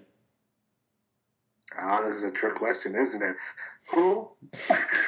Bingo. You know, huh, Mike? But Mike, not only is today a happy day, today is not only a happy day because it is the day of love, but today is a day of celebration because Mike, after all your ranting, after all your raving, after all of your uh, rage about it on camera, on on microphone, and off the air, you may have just finally gotten your wish, as it has been tentatively rumored. The rumorville heard it through the grapevine this week that the brand split very well might be coming to an end. Okay. And you're probably wondering, why do we believe that? Because Ticketmaster is listing Backlash as a pay per view that I believe it was originally supposed to be a Raw pay per view, but now they are listing it as a dual pay per view for Raw and SmackDown. And uh, I believe all the other pay per views uh, have now been told that they're going to be Raw and SmackDown pay per views exclusively. So the era of single branded pay per views is over. Wow, two years WWE. I apologize for that little toot sound, by the way. That was my lips coming off of a Gatorade bottle. Oh, I, I, I, Oh, okay. Just a just a Gatorade bottle, you say? Yes. Da-da-da-da-da. Da-da-da. Valentine's Day, Uh, people. I don't. God, I don't think it's the end of the brand split. What I think this is, people have been complaining about over content. We've been one to say they're giving us too much, and it's kind of getting like a chore to watch. When they put on I pay per views every two weeks, it's kind Yeah. of annoying. Do you remember, like, bad way back in 2016 when it was literally like a pay per view, like, every two fucking weeks? And we honestly, like, at around pay per view number four, we were all just up. like, we were just like, fuck this. Like, I think we met up for like maybe two pay per views before we realized, holy fuck, we can't do this every freaking weekend. Hey guys, let's see it. See you, see you in two weeks, right? And not only that, but like we have like indie show. We go to at least an indie show or two indie shows a month. Yeah. And so, it's like, it's excessive to have to, because everybody knows there's indie. People are going to that. And, like, you're trying to get your part, your marketed product out there, but then you're going to expect fans to still want to watch it every fucking time, and they're not. And that's why I feel this might not be an end of the brand split per se. It might just be, hey, we're to give you one pay per half the card is Raw, half the card is SmackDown. You get the best of both worlds, and it's basically So, so let me ask you this, Ray. Yeah. Do you think that with them making every pay per view on SmackDown uh, going forward, do you think that shows that maybe doing this Raw and SmackDown pay per views like by themselves that didn't work, it didn't bring in new subscribers? Do you think it was a fail? I wouldn't say it's a failure. It was a test. Everything has a test run, especially with wrestling. Test out the market, and if it doesn't work out, you change the algorithm. With them, they probably saw, like I said, they saw a heat of it to start because everyone was happy. Hey, it's the draft, everything.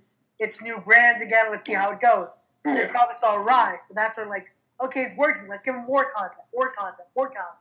And after a while, even like us, they saw it start going down and down and down. You started and that's get- why now they're like, let's not get the ship. Because like add it all add it all together like if you look at the current WWE programming layout really think about all they ask us to watch in like an average mm. week and like especially 2016 cuz think about it like you have Mon- you have Raw on Mondays, SmackDown on Which is Tuesdays, which is fu- which is 3 hours so the 2 hours of SmackDown is 5 hours of like mandatory television that you have to watch.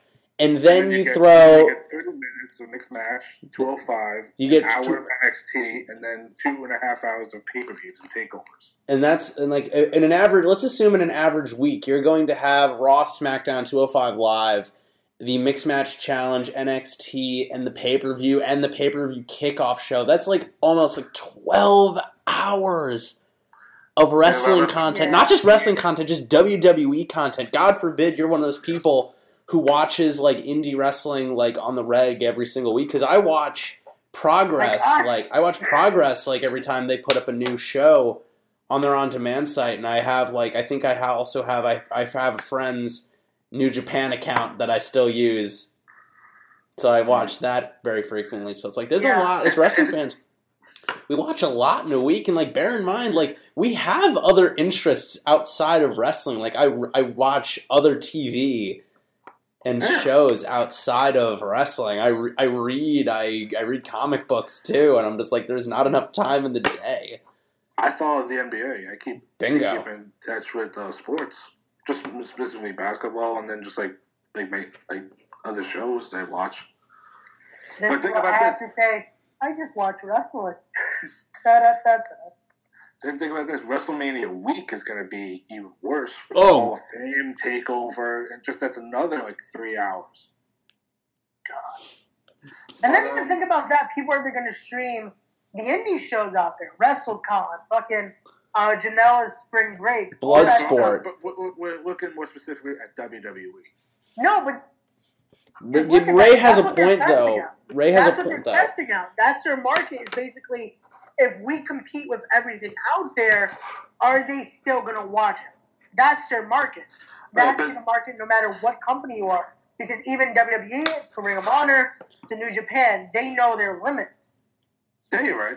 Uh, I also want to mention this that uh, last year was probably the worst year for individual pay per views because SmackDown after WrestleMania had that string of horrible pay per views. I think like the ba- backlash, backlash, Money in the Bank, uh, Battlegrounds. It just kept going and going. like and 2016 2016 was actually a pretty good year for smackdown pay solo pay-per-views but then 2017 holy jesus they were when. One bad pay per view after another. just we, it would always be like one really good match a pay-per-view and then the rest of it was just like unwatchable garbage like you'd get like on smackdown you'd get like a charlotte and like a becky lynch or you'd get like an usos and New Day. or a new day match or something like that or you New get or you get like an A- like you get an AJ and Kevin Owens thing or something and, like then, and, then, that. and then you get Randy Orton and Jinder Mahal Yeah, three times in a row. three. Those were the dark months, man. Like I remember that was in the summer, so it was like, wow, we gotta that, get that through ruined, this. That ruined SmackDown this summer. That really ruined Yeah. Jinder. Nay, we forget. Like it may be starting to finally fade away into the obscurity of our nightmares, but like there was a time months ago when like Jinder Mahal was all SmackDown was focused on. Actually, that's a lie because like there would be weeks when he Yeah, was even gone. wasn't the main focus of the show. Like, he wasn't the main focus. Even though of the he show. was champion. Yeah, God, That's- nay we, should have been. nay we forget. We'll get into Jinder in a little bit. Trust me. but we'll- yeah, for we'll- the we'll touch on that. as for my opinions on the brand split, because you guys gave yours, like, am I happy to see it end? Yeah, pretty much, because like I feel like uh, some good things came out of the brand split. Don't misread me. Like we got we got some really great tag division stuff out of it. We got some great we got some great uh, stuff from the Miz. We got, but when you really think about it, it only benefited like a few people off the top of your head and not really the roster as a whole. I- Honestly, I feel like there are the only people that really benefited from this whole thing were definitely Jinder Mahal, definitely, definitely Elias, definitely Braun Strowman, definitely Samoa Joe, definitely The Miz, uh, Dolph AJ. AJ, Dolph a little bit. Becky, Alexa. Mm-hmm. Definitely Alexa Bliss, but yeah, this whole thing was ultimately like a lot of risk for not a lot of reward. So honestly, like I, I I appreciate the effort. Uh, there was some good stuff to come out of it, but I'm not I'm not going to be like kicking down the W the doors of WWE headquarters, pissed that this is coming to an end. So If they have, if if they need to change something, this is probably the one thing they need to do. Or it would probably just like jumping to the conclusion like we did last week with the whole T Corey Graves thing because we feel stupid. that we feel really fucking stupid. Yeah, we titled a whole fucking we titled a whole fucking episode over that, and it turns out to be a big old load of horse shit.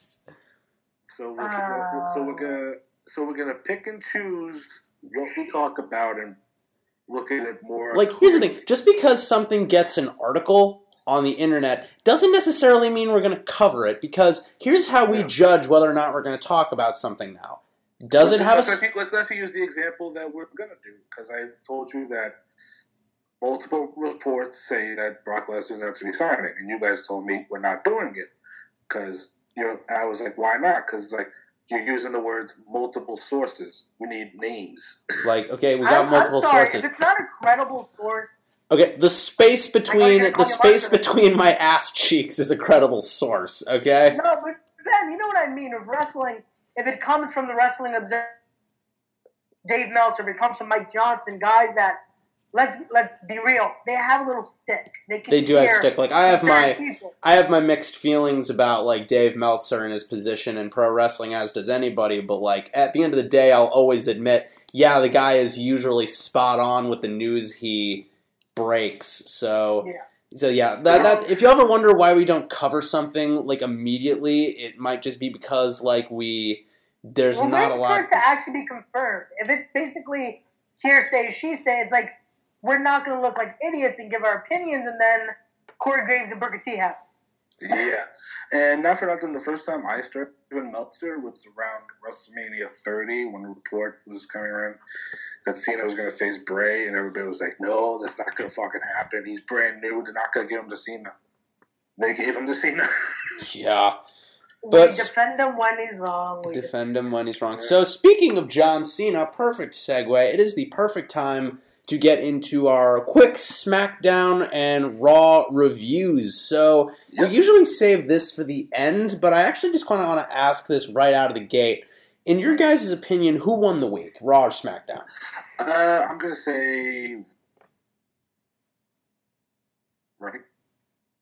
Um, I'll say Raw. Raw won it in my opinion. Honestly, I'm going to be the odd man out. I'm probably going to go with SmackDown, honestly. So I popped bigger for more stuff on SmackDown than I did for Raw. Although Raw did have one notable standout this week, but we'll get to that when we get to it. So let's actually go through Raw very quickly. Uh, Raw from San Jose, California. Uh, John Cena kicked off Monday Night Raw, basically saying that he's on the road to WrestleMania and nothing's going to stop him. He also mentioned. He also Until the mentioned. dead man comes around. He all speaking of, he did mention WrestleMania is where legends come back from the dead, and I'm like, hey boy, we're doing this, aren't we? Yeah, uh, Undertaker was uh, recorded by his wife working out. So God forbid an old man Oh just my wants to go to the. God What forbid an old man just wants to go to the gym and uh, keep in shape in his old age after hip surgery. But no, clearly he's gassing up for a WrestleMania return. God damn it! I, I am actively. I don't care how much hatred I get for this, but I am really getting sick to death of having to factor the Undertaker into every single WrestleMania. Because Oh, I'm don't like, get me wrong. I'm sick of it too. But you know what? If they're gonna do it, just fucking do it. If we if they can finally get this shit over with, it'll finally stop freaking fanboys from saying for you, yeah, but you never faced John Cena WrestleMania, you never faced John Cena. Shut the fuck up. You know that there are still people out there that are fucking pissed that they never fought Sting and still want him to fight Sting. There were people in like 2014 who are still like, well, he still had to fight Sting at WrestleMania. Guys, they're both older than they're both as old as my dad. You don't want this match. Um, Oh, but Boo Boo could go in there though. Boo Boo, oh, no, to be fair, Boo Boo J. Schnagenheimer could whip both Sting and The Undertaker with his hand tied behind his back. I know that, you know that, everyone knows it. is it kind of bad that I was one of the people that actually wanted to see Sting and Taker? Just, No, just, Mike, just, we're not just, saying that's just, bad. just the spectacle of it. We're not saying that the match is bad. We're just saying now there's no way it's gonna happen. Oh, yeah, And definitely there's still people that are still saying, "Oh, but Sting's in the gym. Oh, Taker's in the gym." They're wrestlers. They're gonna always be in the gym. till they- I go to the Yes. gym. You go to the No, gym. No, here's the thing. Here's the thing.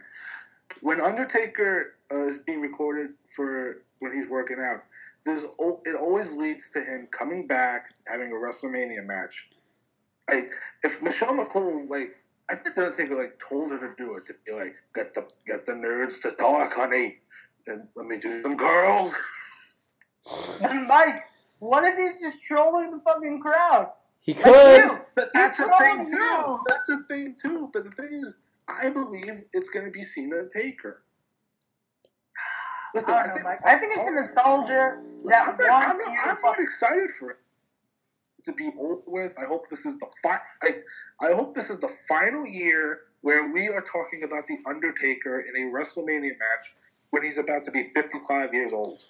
I seriously I- hope it is. I just want it to be over with.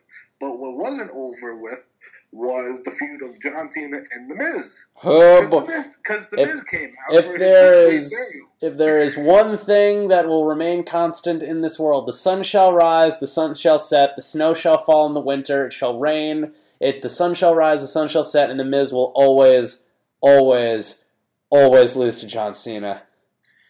Spoiler alert. He lost. He lost. And this match had actually a stipulation. It wasn't for the Intercontinental Championship, even though technically John Cena is now the number one contender because he beat the champion. But guess what? WWE that don't mean shit. Uh, the Miz lost, so that means he will enter the Elimination Chamber match first. Now, that sounds stupid because, not for nothing, two people start. What's the difference if? Because you know what's going to happen. Cena's going to be in the first three. Honestly, I've always found it a little bit weird when people make a big deal out of number one, and I'm like, well, yeah, but like number one in the Royal, you're gonna be number one in the Royal Rumble match. You're gonna be, you're gonna be number one, and I'm like, well, yeah, but what if I'm number two or number three? That's still, that's still bad. So basically, we have a heel that ends, is coming out last in the Elimination Chamber and a heel that will start. And if you're wondering why I said three, we'll get to it. We'll get to this cluster debacle. Uh, Gallows Anderson versus the Revival. Good match. It was okay. Tag team action. Not that I was really. Uh, Revival get now even Steven strikes again because they lost last week. That good old, that good old 50-50 booking. Nobody gets over. Uh, basically. Uh, Kurt Angle gives an update on Jason Jordan. Now, this was funny. Now, Kurt Angle was basically saying that unfortunately my son has to take some neck ending surgery, and everybody was like, Yay! Yay! And Kurt was like, Don't you boo, don't you cheer for this. It's a very serious injury. I've had it. Hope he gets better though.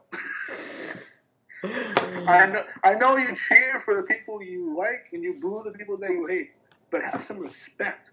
And also, Ronda Rousey's going to sign a Raw contract in two weeks. It was basically That was yeah. I just you're burying the lead ever so slightly, but honestly, you're about like 85% close to what that promo was. He was like, also, Ronda Rousey will be signing her contract at the eliminate, eliminate, eliminate, Elimination Chamber pay I per view. love Kurt Angle so much, but scripted promos do not work with him. 'Cause I What are you talking about? Whole milla milla milla milla milla milla Mikey milla milla milla Fuck Mike.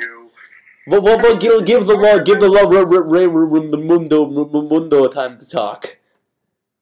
Who wins, him or Matt Morgan? Fucking stuttering. combo? don't you be insulting, don't you be bringing the blueprint into this one. That's my that's my boy. Yeah.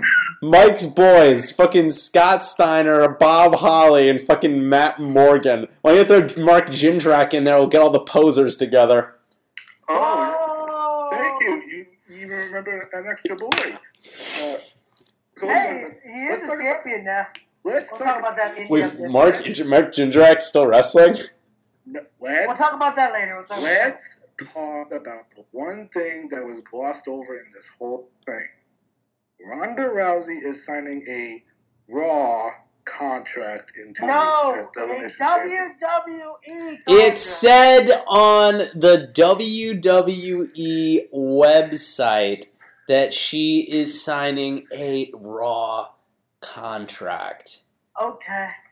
Ray, I'm if this was be- if this I'm was be the uh lone wolf in this one, and I can see them fucking it up, and then night of SmackDown. I bet you if anything, like I bet you if anything, like she's gonna be a free agent like John Cena and just not give a fuck, or they're gonna do a dual brand. But they're gonna do like a a Raw versus SmackDown thing where they have Ronda face Charlotte or some shit. Oh no no no no no no no no no no. You know what the fuck up is? Is the fact that another news item came out saying that the main reason Ronda's in is to get Stephanie over in the public. This is officially where I This is where you realize that Ronda Rousey's match at WrestleMania is going to be Triple H and Stephanie versus Ronda and either Braun Strowman or Kurt Angle. Nope. Let's let's let's leave this at here. We'll see what happens in two weeks when she finally shows up at the pay per view. the quickest way to get me to turn off my TV. Sorry to rip off JD from NY206 there. Quickest way to get me to turn off my TV is say, so this week, Stephanie McMahon, done. Done. There are very few things I'm willing to tolerate in WWE television. Stephanie McMahon being the focal point of anything ain't one of them. Mm-hmm. You can't see me. You can't see me right now, but I am. Face palm. I'm face palming right now, and I'm about to. My head is about to make sweet, Hey, sweet. Ben, My head. My head is about to make sweet Valentine's love to my desk. So Ben, don't worry, because when that segment happens, you're "Style and Grace," and then in the name of me, and then she's gonna berate Ronda Rousey. She's gonna berate the crowd, even though a month ago she was being like, "You people are the reason for this women's evolution. We did it! Yay!" I hope you guys can hear that. you I'm all. banging my head. he was banging his head on the desk. we heard- we heard. By the way, you gotta love how they're still like weeks after the Rumble, still praising everyone for the Royal Rumble match, and I'm like, guys, look, you did a good job. It didn't bomb, and it, it went over well, but shut, shut the fuck up. at the same time, like you don't see them praising the dudes endlessly for being in the Royal Rumble match. If you really wanted shit to be equal, you would just be like, "Yeah, we did a good job. Let's move on." Yeah, mention the fact that Asuka is your winner. Which, to be fair, we in the weeks since we did complain about Asuka being overshadowed ever so slightly by Ronda. In weeks since, let's be fair, they have been building Asuka pretty much as the baddest bitch. They have been doing that very Yes. well. Because that's the goal. That's the goal here. Uh, next up, Sasha Banks versus Bayley in a really good TV match. Oh yeah, I forgot. Bayley can wrestle. I kind of forgot that at some Yep. point. And she also got booed in her hometown again. Oh god. Finish was Bayley hitting a uh, top rope belly to belly. And then at the end of the match, uh, Bayley won, by the way. because that's how everything goes. Because I f- we forgot to mention this a couple of weeks ago was when uh, Sasha Banks was looking at her tape of her almost killing herself in her match against Asuka. She goes that she has a secret. She now knows how to beat Asuka, And Bayley's like, "Can you tell me?" She goes, "Why do I need to tell you? Because I, because I, I, you know, I'm gonna beat her." And then Bayley's like, "But I beat you." So basically, there's tension, and now the rumor is one of them is turning heel. They just don't know who. Before we even found out, Nia Jax came out and destroyed them both, sending a message to Asuka for Elimination Chamber. You got all that? Yeah. yep. you got all that? So, where they going? You're like what you're describing. Like, how you just described that? It's like Basil exposition from the from the Austin Power movies, where it's like, but if I go back in time to stop myself, I won't be able to go back in the time machine to get the time machine to stop myself. And oh no, I've gone cross-eyed. I wouldn't think too hard about it. Austin looks at the camera, and you shouldn't either. Yep. Uh, so, out of these two, Bayley and Sasha, who turns heel? Honestly, like the, the logical booker in me is saying Sasha just because it makes more sense and she's a natural heel, but there is there is a deep dark part of my soul that wants to see Bayley play the bitch so bad because part of me knows she can do it because First thing that she needs to do, beat up Izzy. Oh, g- well, they're not gonna have her beat up a child on TV, but Counterbuild, though. It's the safest what I would do is maybe just like have her like rip her bow off her head and like stomp on it or something. That that you no, could do. No, put that little girl on the top rope and do a uh, backwards Hurricanrana off the top rope like she did Sasha. Ow. Don't do that to poor Izzy. Uh, Ray, who do you pick? Oh my god. Episode sixty three of the JWP Whole Milk Mike fights the children. I guess we got a name. But yeah. Um, no, no, that is not the. That is not the name. Oh god. I love But yeah. the children.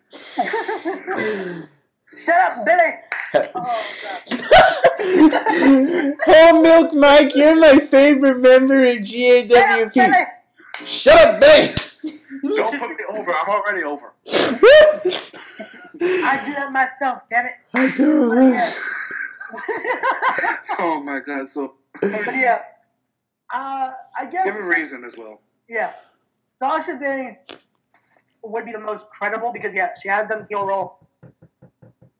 Her moveset is more set for a heel. Being a technician, it works. However, what do I see? heel.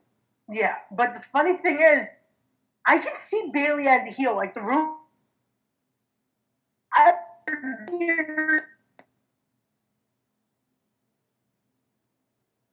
Oh, Ray, you Right. broke. Ray, Ray, you broke up on us a little bit, buddy. Can you repeat what you just said?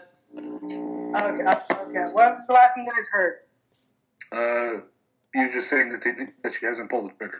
Okay, so basically, yeah, every time Bayley gets to the top, she's not able to pull that trigger and win the big one. I think having her turn heel and say, you know what, We're, I don't need your support anymore. I'm going to do this for myself. I can also see them playing it off as ever since I got the main roster, you guys haven't been behind me all the way you've been booing me, even though I do everything the right way. Like they can go down that route if they want. Uh, uh, we then get backstage segment with Alexa Bliss and Mickie James. Basically, what I was alluding to last week, how Alexa is looking for an ally in the Elimination Chamber match. And basically, that's not what's going to happen. Uh, they faced Absolution, and Absolution defeated them. Yeah. Uh, okay. We now have one of the funniest slash awesome segments this year on Raw. I gotta talk about this. This is Uh, so. Elias comes out to play a song, Of course he does. and Then, in the middle of it, ladies and gentlemen, Braun. Braun Strowman is under a spotlight on the entrance ramp. And he says, I have a song to play for you. Pulls out a giant bass. I thought it was a cello. But it was giant bass guitar. a giant bass guitar, very nice bass guitar, and starts to play- he starts starts strumming it and immediately breaks the strings. So you knew what they did to the damn thing.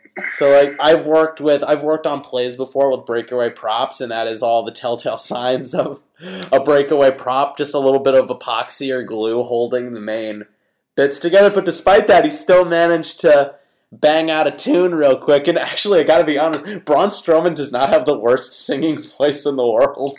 That was the funny part. He can actually sing. He can actually he has, he has like a low country singer type voice, but like he's like He's a country bumpkin. He's a country bumpkin singing a song. He's like, and you're gonna catch these hams.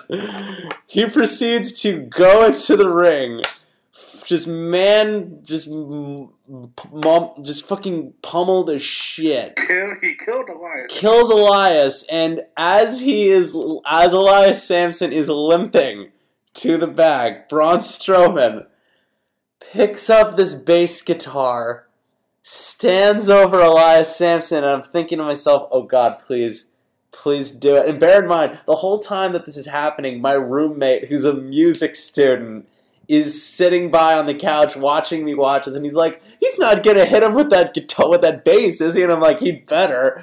And I'm like, I have this sadistic grin on my face, and my roommate looks terrified. Braun proceeds to murder Elias with this fucking bass guitar, and I go through the fucking roof. This was amazing. The guitar exploded. WWE has been like doing a lot of like guitar destruction lately. Like Finn Balor gets one wrapped around his head. Sean John Cena takes one to his back. Now Elias gets murdered with a bass Basically, guitar. Elias is like a modern day version and slightly better Jeff Jarrett. He's worth ten Jeff Jarrett's. Fight me on that. Well, the thing is, Jeff Jarrett used to hit people over the head.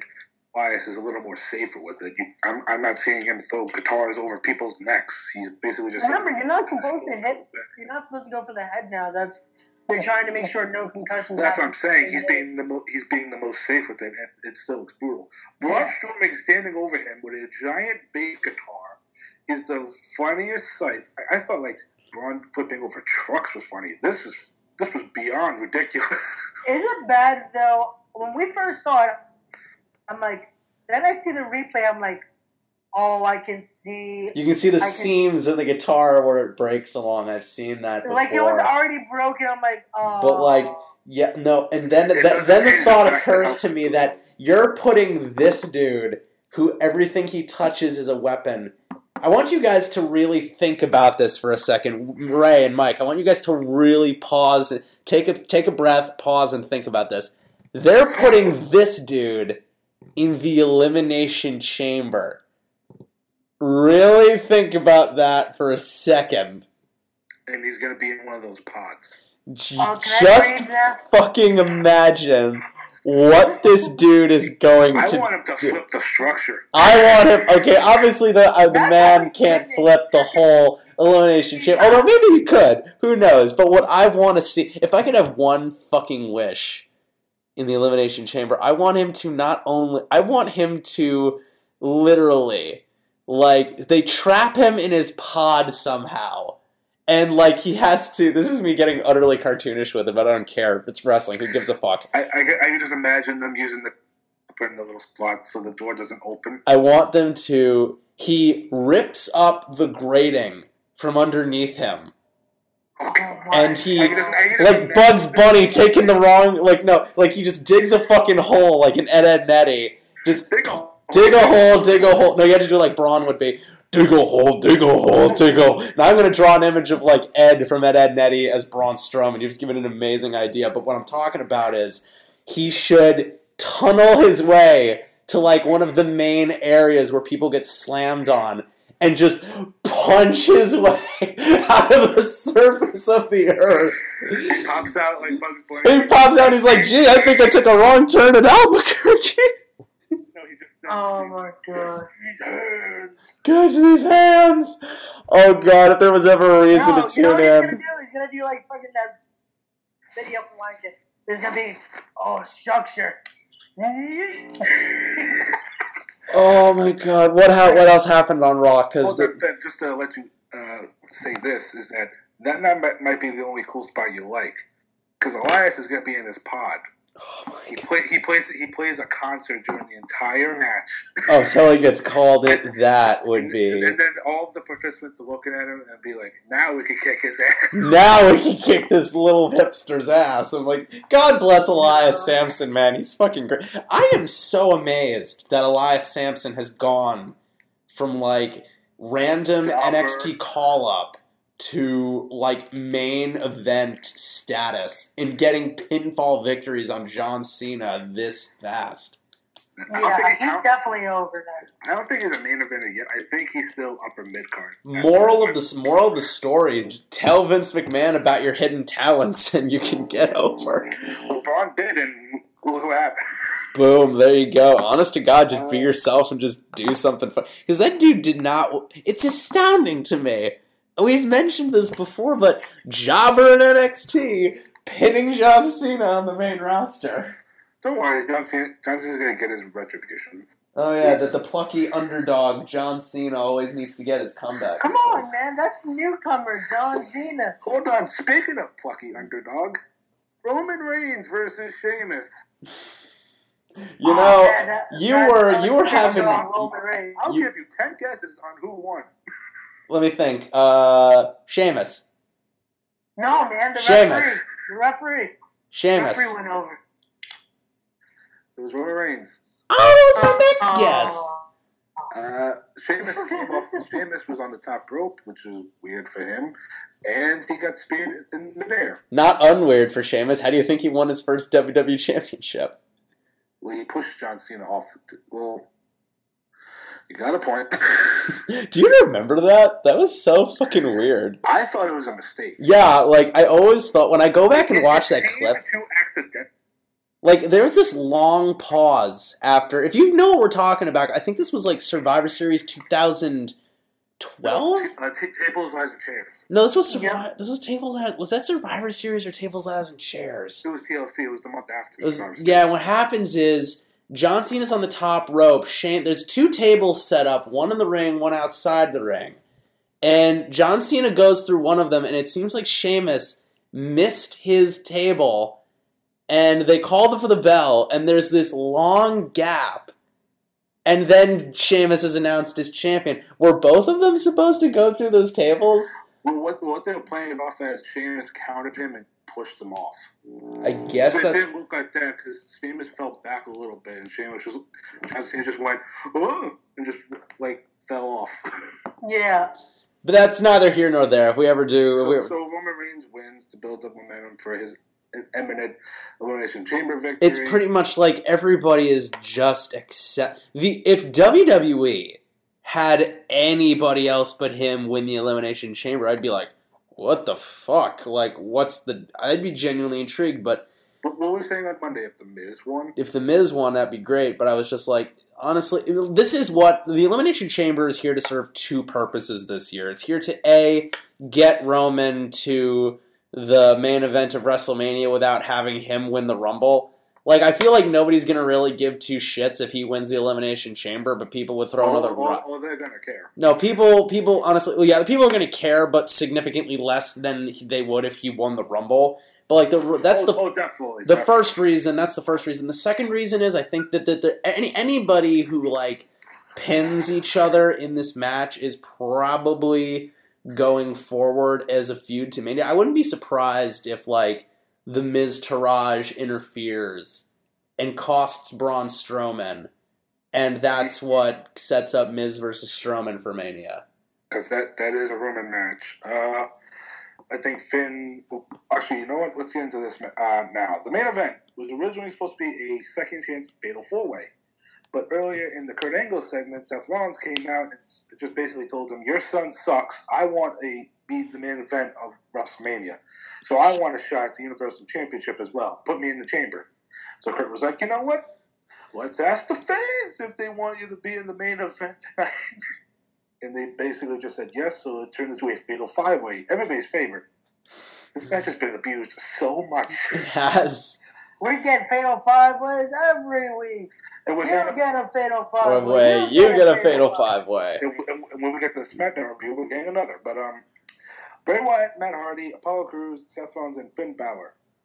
for a for fi- Fatal Five Way, this was really good. Yeah, it, this was. this really These blew my mind.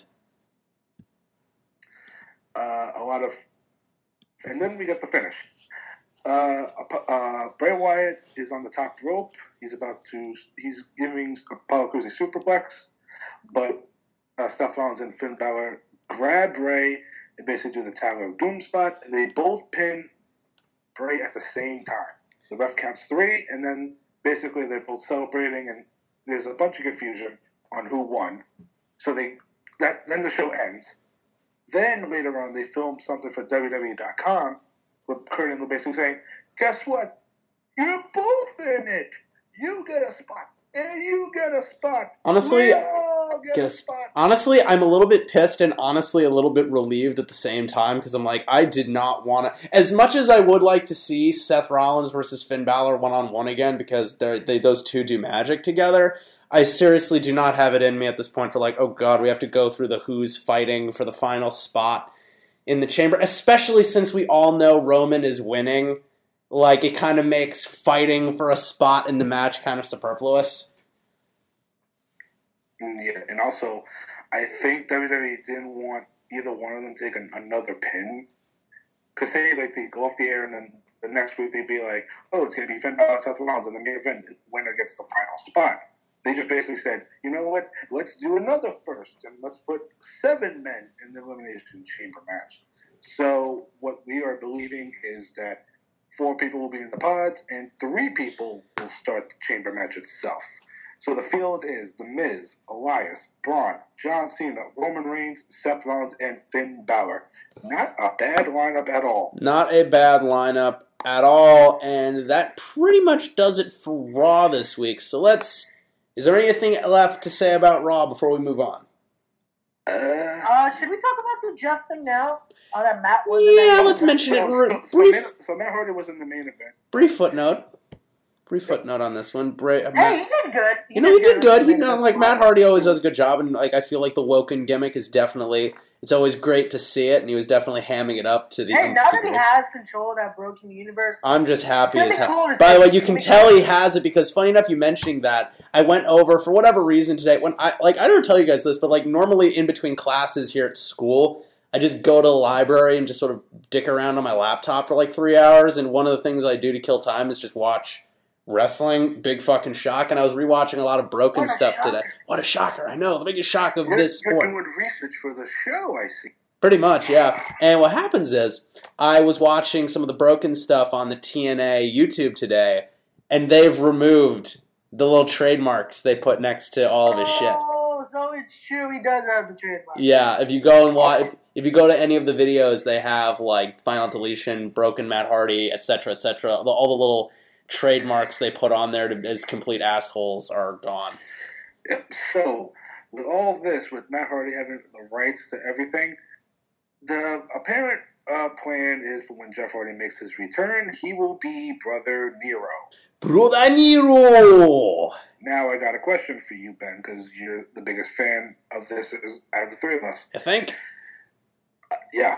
Uh, what does this work? Because honestly, not for nothing, the last couple of weeks, Matt Hardy he has been entertaining, but it's kind of getting stale at this point. Uh, yeah, you're right. It is getting slightly stale because like Matt Hardy needs someone else to bounce his weirdness off of, and that's kind of what Jeff's role. Let me tell you this: the were the funniest bits in TNA where he was bouncing stuff off of Jeff for a reaction, like him and Jeff fighting a kangaroo together was the funniest Yeah. shit. That's that's when the gimmick started to get over. That's when him, when Brother Nero became a part of it. That's really when the gimmick started getting over. Broken Matt already, woken, broken, whatever you want to call him, on his own is perfectly fine. He's great, but there's only so far he can get, just sort of laughing and giggling and talking to a goldfish on his own. It's all gold, but there's it's only, there's only so much mileage you can get out of it solo. So yeah, I feel a turning him into Brother Nero is the right move, and b this will help him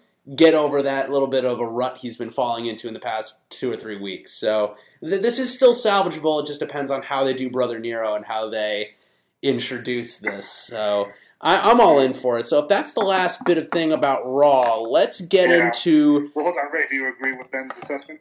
Oh yeah, I, I'm just hoping it is true and he does come out as Brother Nero. We're gonna pop. I'll say that. I'll pop. I, I'm, I'm, Here. I'm, I'm, I'm curious to see how they set this up. Uh, Because because they're just not gonna have him come out and start singing the song, and everybody's gonna be like, "Yeah!" And then there's gonna be a few people. it's probably gonna be a pre-show segment at the chamber. The thing is, Honestly.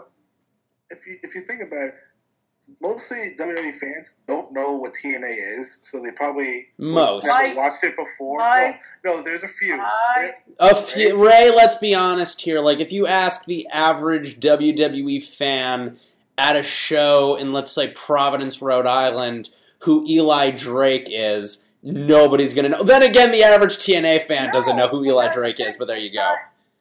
We're not talking about TNA homegrown. We're talking about Broken Hardy. They were on ROH. People are gonna know this gimmick, just like they knew Bullet Club and they know everything like that. They're gonna know. And the last couple of weeks when uh, Matt Hardy's making his entrance, it's not a loud reaction. I'm just It- I'm just saying. There's a pop for it, but it's like There's not. some weeks where he gets pop, and then there's a few weeks where like they're not in like these smarky cities, and they just don't react to him at all. I feel like they're kind of go. They're going off of the pre-knowledge alone. They have to start build. I feel like the moments where he gets the pops are where he just does the weird, goofy shit here in WWE. The promos, the talking to the gold, the the shit with the goldfish got a massive pop because. When's the last time you saw a pro wrestler having a fucking one-sided conversation with a goldfish? The answer is never. That's I the kind. Look this- now I'm on a mission. After the show is over, I need to fish segments with a fish that got over. God.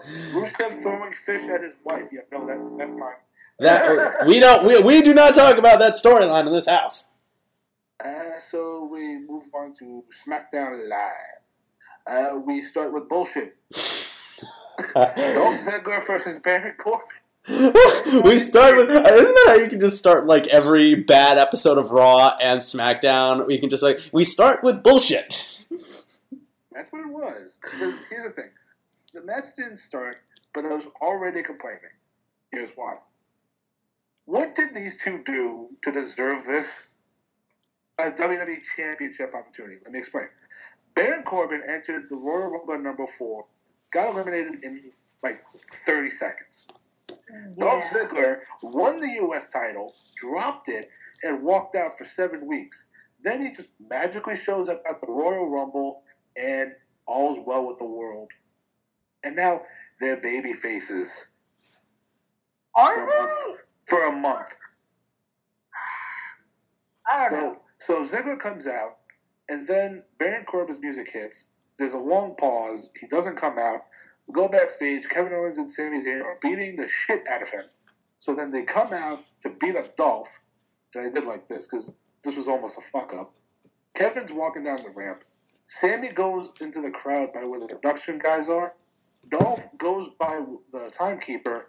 He's about to run, but there's a little girl in his way, so he has to stop and just be like, "Get out of the way!" And then starts punching Sami. Well, Dolph Ziggler obviously doesn't want to implement the whole Milk Mike strategy and just start kicking children. So there you Damn go. it! Damn it, Mike. Mike, these kids. Damn it, Dolph, you're Mike. Dolph, you're a heel. Kick the kid. Damn it, Mike. we do not endorse the abuse. So Episode fifty-three. Whole Milk Mike kicks the kids. fifty-three. We went back ten episodes. Sixty-three. Sorry. Hey, with that kind of statement, we did go back ten episodes. We went back 30 episodes. What are you talking about? Uh, so Kevin and Sami are beating him up. Uh, Sami gives him a hell of a hoover kick, not for nothing. So they're leaving, and Baron Corbin's come comes out. He's like, "You motherfuckers!" And then he attacks them both, and Owens pushes him at the guardrail. And basically, there goes your match at the moment. Come back from break. Shane is pissed again about this whole situation with Dan, uh, Kevin Owens, Sami Zayn, and even Daniel Bryan. He says, "Listen, I've had enough of this bullshit. If anybody, no, you gotta say it like you gotta say it like you do. You gotta say like if anybody's bullshit. I had enough of this fucking bullshit." Kevin Owens is going to go one on one with Baron Corbin, and Sami Zayn goes on with goes on goes one on one with Dolph Ziggler. If both of them win, They're in the championship match at Fastlane. But if Cammy, uh, Cammy, god damn it, Sami or Kevin interfere in each other's matches, they're out. You got all that? Yeah. Hey, This shit is complicated. Okay, if they're building to Shane and Daniel Bryan, this is still the worst build ever. Because basically, I don't seems like think they're building to that anymore. yeah, they, Shane's This basically- is happening, contingent. I hear all these people telling like, "Well, Daniel Bryan gonna finally come back into the ring," and I'm like, if Daniel Bryan was about to make an in-ring comeback, do you you? It's like what two months to Mania? Like they to start building that by now. We need to have Daniel interact with somebody. He needs to I don't. We need a sign. If we if Daniel Bryan starts taking like bumps again, that'll be the sign that he's cleared for for like re-entry into like into, like the in-ring action because like at at that Clash of Champions I remember like he got shoved in the ring like he got mailboxed I think if I'm remembering correctly but like that's not a stiff wrestling bump but I'm like yeah, I'm gonna uh, uh, when I see that dude start getting popped in the face and start punching people again, like then I'll know for a fact. Okay, yeah, this dude's ready to go again because Daniel Bryan's health, especially the last year, has really been a, a subject of contention because like people are like uh-huh. he's like been getting tests again outside of WWE and pretty and pretty much what I've summated from what doctors are saying. I could be wrong, correct me, but doctors are pretty much saying pretty much just wrestle a little safer than you were and like keep it safe and you can pretty much handle a basic wrestling match. Right, but that's Yeah, outside doctors. They basically aren't banning him anymore. Like he's literally like at one point every doctor was saying, "Yeah, you're done for good." Now there's actually doctors like, Well, that's the one thing you're wrong about. that. Even when he was, I hate to correct you, but even when he was like retiring, one of the big things was he was go- the WWE doctors were the ones saying, "No, you're done for good." But the dude went to outside doctors, like three or four of them across the country, and all of them were like, "Yeah, like your head's not in like fantastic shape, but like you're good to wrestle." yeah, but now but that's the difference of it now is that they're seeing he's getting better. Like at the first point of it, he was nobody would sanely tell him to go rest. Yeah, now also- it's like I see nothing wrong. Yeah, what and what didn't help Daniel Bryan either was him doing interviews basically saying, "Oh, I don't know how many concussions have evidence, basically over ten. That didn't help. Mm. So, so basically, Shane comes in, he's yelling all, while Daniel Bryan does not say one word. So basically, he agrees. I'm getting to the point where even though I'm still interested to see where this goes, every Shane and Daniel segment is really starting to bleed together. You can kind of arrange these out of order and I still wouldn't be able to tell the difference. Sami, Sami, and Owen did a thing. I don't mind the thing so much. You've got to fix the thing, Daniel. I don't want to fix the thing. Fine then, and I'm going to do a thing that makes things works for them. Then I'm going to add a special thing to your thing. Every fucking one is blending together. You can, you can do everything. I can do better. My cock's bigger than your cock. My cock's triple the size that yours is. They're basically good cop, bad cop. Yeah, Yes. but I And, but the thing is, you don't know who the good cop or the bad cop is. I think that's kind of the point, but it's not Yeah, translating well. So, so they have their piss. So they, let's move on. They have their pissing and moaning match, and then we Okay, get so I'm just gonna rip the band-aid off of this one. Charlotte Flair versus Sarah Logan. Charlotte Flair won. Charlotte tells commentary, there's one left. Ruby Riott. That's your segment. That was your opening match. Of course, we have to see we have to we have to see the sa- the sorry state of the former crazy Mary Dobson saddled with this terrible the the, the terrible southern terrible gimmick. terrible farm girl gimmick, and I'm like, for God's sake. Next week, Charlotte, Naomi, and Becky Lynch will take on the Riott Squad. for God's sake, the Rumble is over. Send these girls back no, no, down. No, no, no, no, Ben. They're here to stay, and they're here to stay good. Send them back That's down. We don't need them. I, I'm sorry to say this because I seem like such a douchebag, but I'm like, listen, I would say this. I'd say this about the male talents if they if they brought up fuck it if they brought up Lars Sullivan tomorrow, I would still I'd say no. Send that dude back down. He still has Yeah, way more stuff to not do. He's not ready yet. No. They, they, I still keep saying they brought up Apollo Crews too soon. Only recently has he started finding his footing. These girls could be good. The, the reason, if they had brought, if you had told me they were bringing up Billy on, Kay, just- sorry to interrupt you, but when you say girls, you talk about Liv and Sarah, right? Liv and Sarah specifically in this instance, although the same could maybe apply to Mandy, Mandy Rose, and fucking what's her face, Sonya, Sonya But the Deville. you- you- Here- You're, not, you're not including Ruby in this. No, I'm not including Ruby in this equation because Ruby, if you had told me that they were calling her up at the time that they did, I would say it's a little too soon, but I'd understand it. The thing is, like, if you had told me like a year ago at this time that they were calling up Billie Kay and Peyton Royce, I'd be like, it's a little too soon. Now, if you told me they were calling up Billie Kay and Peyton. Royce, I'd be They're like, they are ready. Which honestly, I haven't seen them on NXT TV in weeks, so I'm actually thinking the transition is. I wouldn't be surprised if you see those guys pop up on SmackDown or Raw, probably SmackDown in like the next two or three months. But my point stands: the Rumble is over. Send these girls back. Have them feud. Have fucking Sarah Logan feud with Bianca Belair, and have fucking Sonya Deville feud with the Lacey Evans or some shit. And that's and that, that's what you should do because I'm just like, oof. And That, they're not going back. I know nobody That's ever. it. Unless your name is Jinder Mahal back in like 2012, you're not going back. Yeah. They, they, they would have to do something incredibly stupid to do uh, get called sent back down. But um, the obvious build here is Charlotte Ruby at Fastlane, which I'm fine with. It's giving Ruby Yes, a chance to show what she can do. Man. Uh, then we have probably the best match of the week: uh, Baron Corbin versus Kevin Owens. Was not shot. Was was fucking not expecting this to be half as good as it was, but this was a good fucking match. Leave it to Kevin Owens, the ultimate heel, to be the one that finally gets the crowd cheering for Baron Corbin. There were loud Of all the people, though, Baron Corbin chants erupting through this fucking arena. And this was a the moment that popped me huge during this match was when fucking Baron Corbin hits the deep six on Kevin Owens, who's not a light dude at all. That dude's what, like 290, 300 pounds, something like that?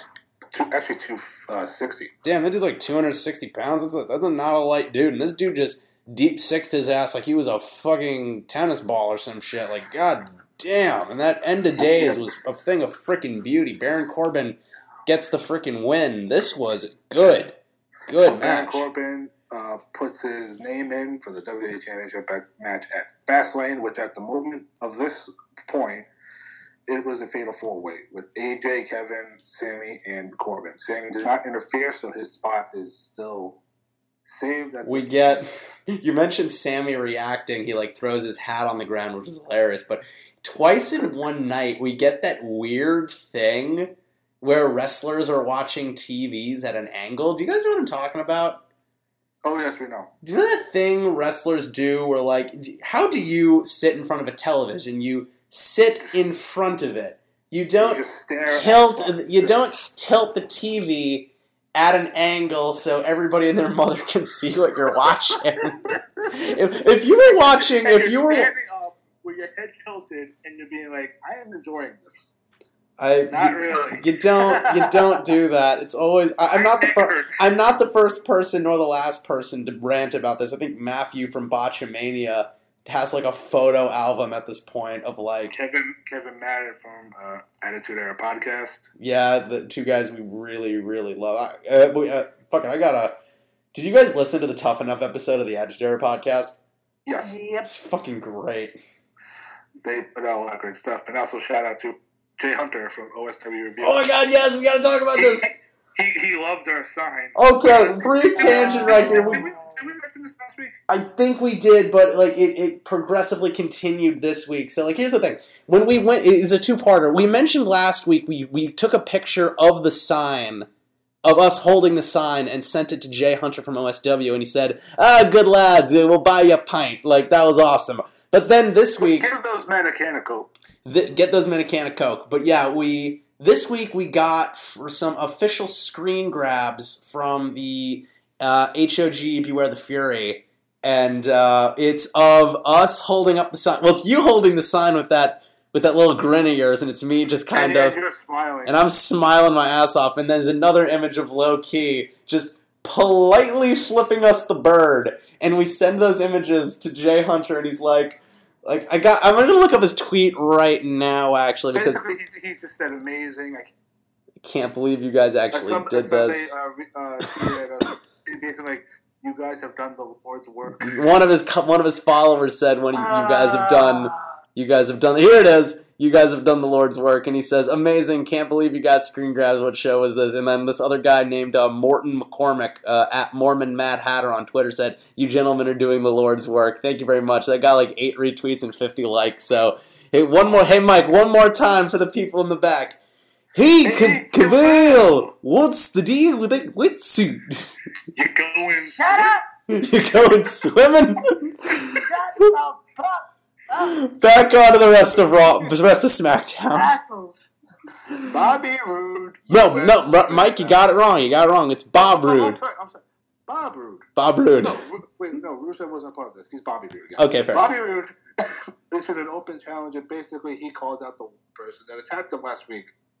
I hear voices in my head. I'm out. I'm gonna get a Gatorade. You guys can go handle this one. So, tell, actually, listen, listen carefully. Look, guys, hey, Ray, Mike, guys, guys, Hold on, guys. Hold on, I'm not finished because I had a joke for this. Here's my joke. Ben, it was a good joke. It was basically, I hear voices. Mid card for life now. Aww. Look at young up and coming. Okay, I got a Gatorade. I'm back. He's gonna do some good things. He's a young up and comer. Randy Orton's such I- an up and comer now at the age of 36. Yeah, he's gonna he's gonna win. Hey, Ben, Ben, are you fully capable of me going segment? Regale me, because I remember. I So remember Bobby only Roode two things about this segment.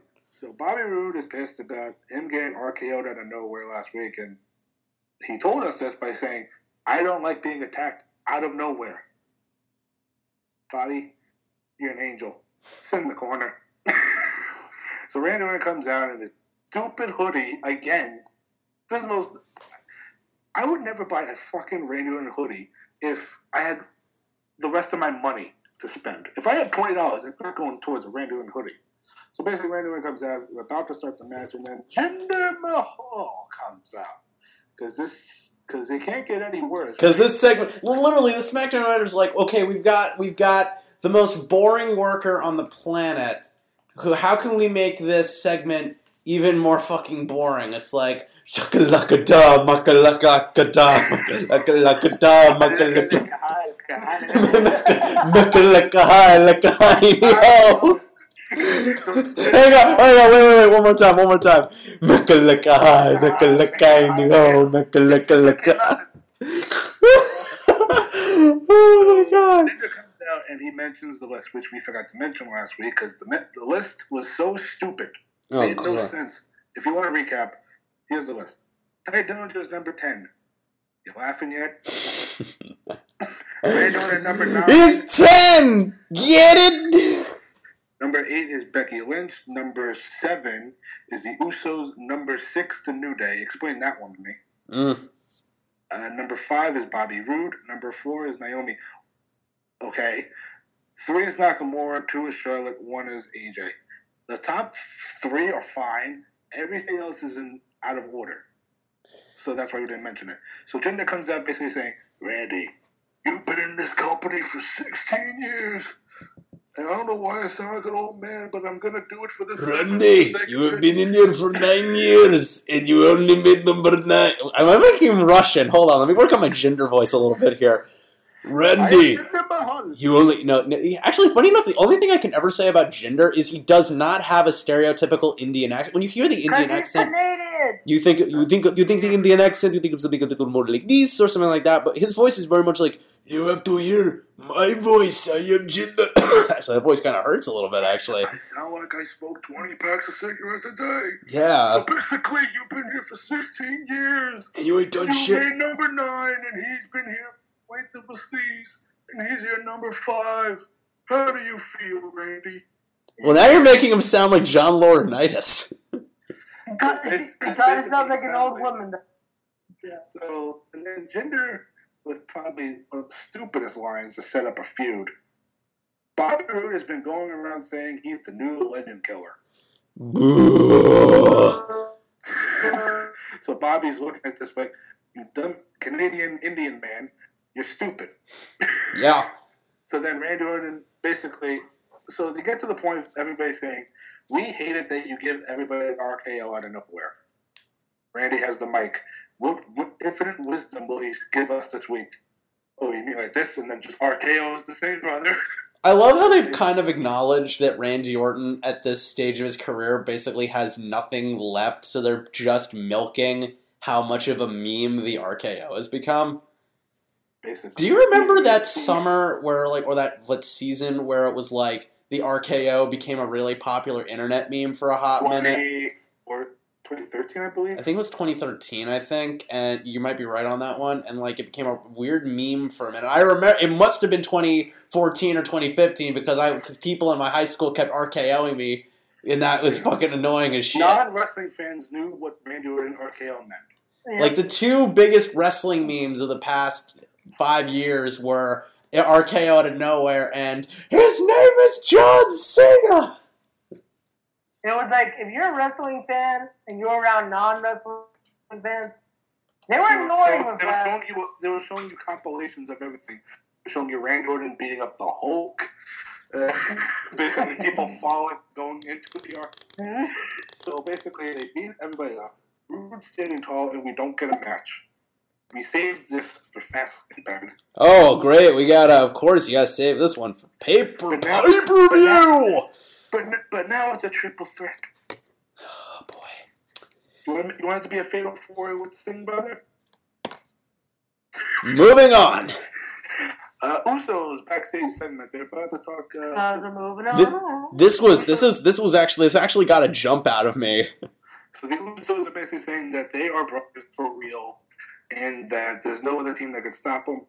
When a hammer comes swinging across the screen at a monitor, and they both just stand there, look scary, and The like we've mentioned like like a week or so ago, basically the story that they're building, basically the story that they're building up at this point is is the Bludgeon Brothers versus the Usos either at Fastlane or at Mania, one or the other. I- uh, I'm if I'm them, I would probably book like a gauntlet match with the SmackDown teams without the Usos, and the winners face the champions at WrestleMania. Yep. So we go from that to probably one of the the New Day have a trend of bad segments, don't they? Pancake Day. I liked this segment, okay? Don't you talk shit about this one. I actually kind of liked this one.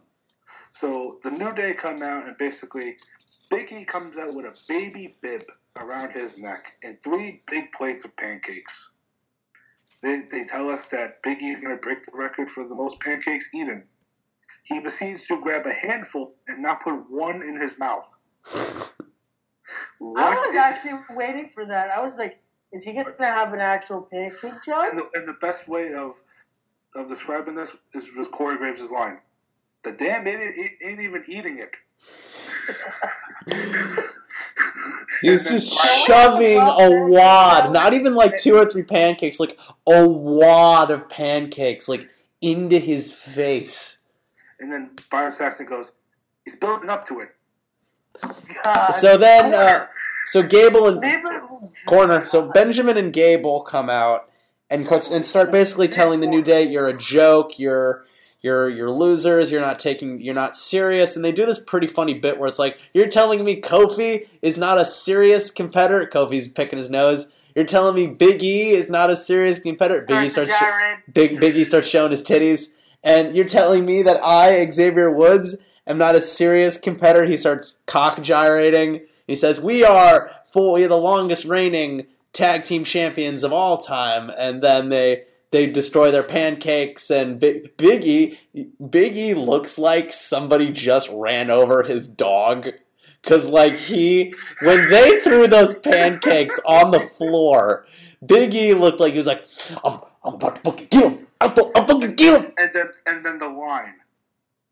Sorry guys, we're gonna make these and turn them into waffles. I'm gonna kill you. Nobody mentions waffles in my fucking house. So then we get an impromptu tag match: Chad Gable and Shelton Benjamin versus Biggie and Kofi Kingston, uh, and the New Day win. No one gets That over. matchup. Good match. I would have actually preferred if like Benjamin and Gable won because I think they need the heat, heat more at this point. But whatever, it was fine. Hey, they got the heat from the pancake. On Hey, that does give an idea. I give an idea for it. Leave comments down below. Got pancake challenge. If it's The. New, the New Day always have a trend of doing stupid segments. Like the old day, they were a part of that. This is nowhere The ti- near the- as bad the as ti- the. the don't e- don't even time pretend. machine. Uh, okay, the time machine was funny. Don't even pretend That like was this. a good one. Don't even That was pretend like good this was as bad as the old day. Not for a friggin' minute. Also, I gotta tell you, like Time Machine had one of my favorite jokes that sadly not a lot of people popped for. That's, that's that's the only good line of that. Kofi Kingston comes out of the time machine. He's like in his 09 Jamaican persona, and he's like, and Xavier Woods is like, "We didn't go back far enough. No, leave me here. 2009 was my best year. Come on." I Ri- was over. I was Until Randy Orton or Q. Uh, until Randy Orton fucked that all up for me, but whatever. That's neither here nor there. So they do a thing, and then what happened next? main event: Dolph Ziggler versus Sami Zayn in another uh, good match.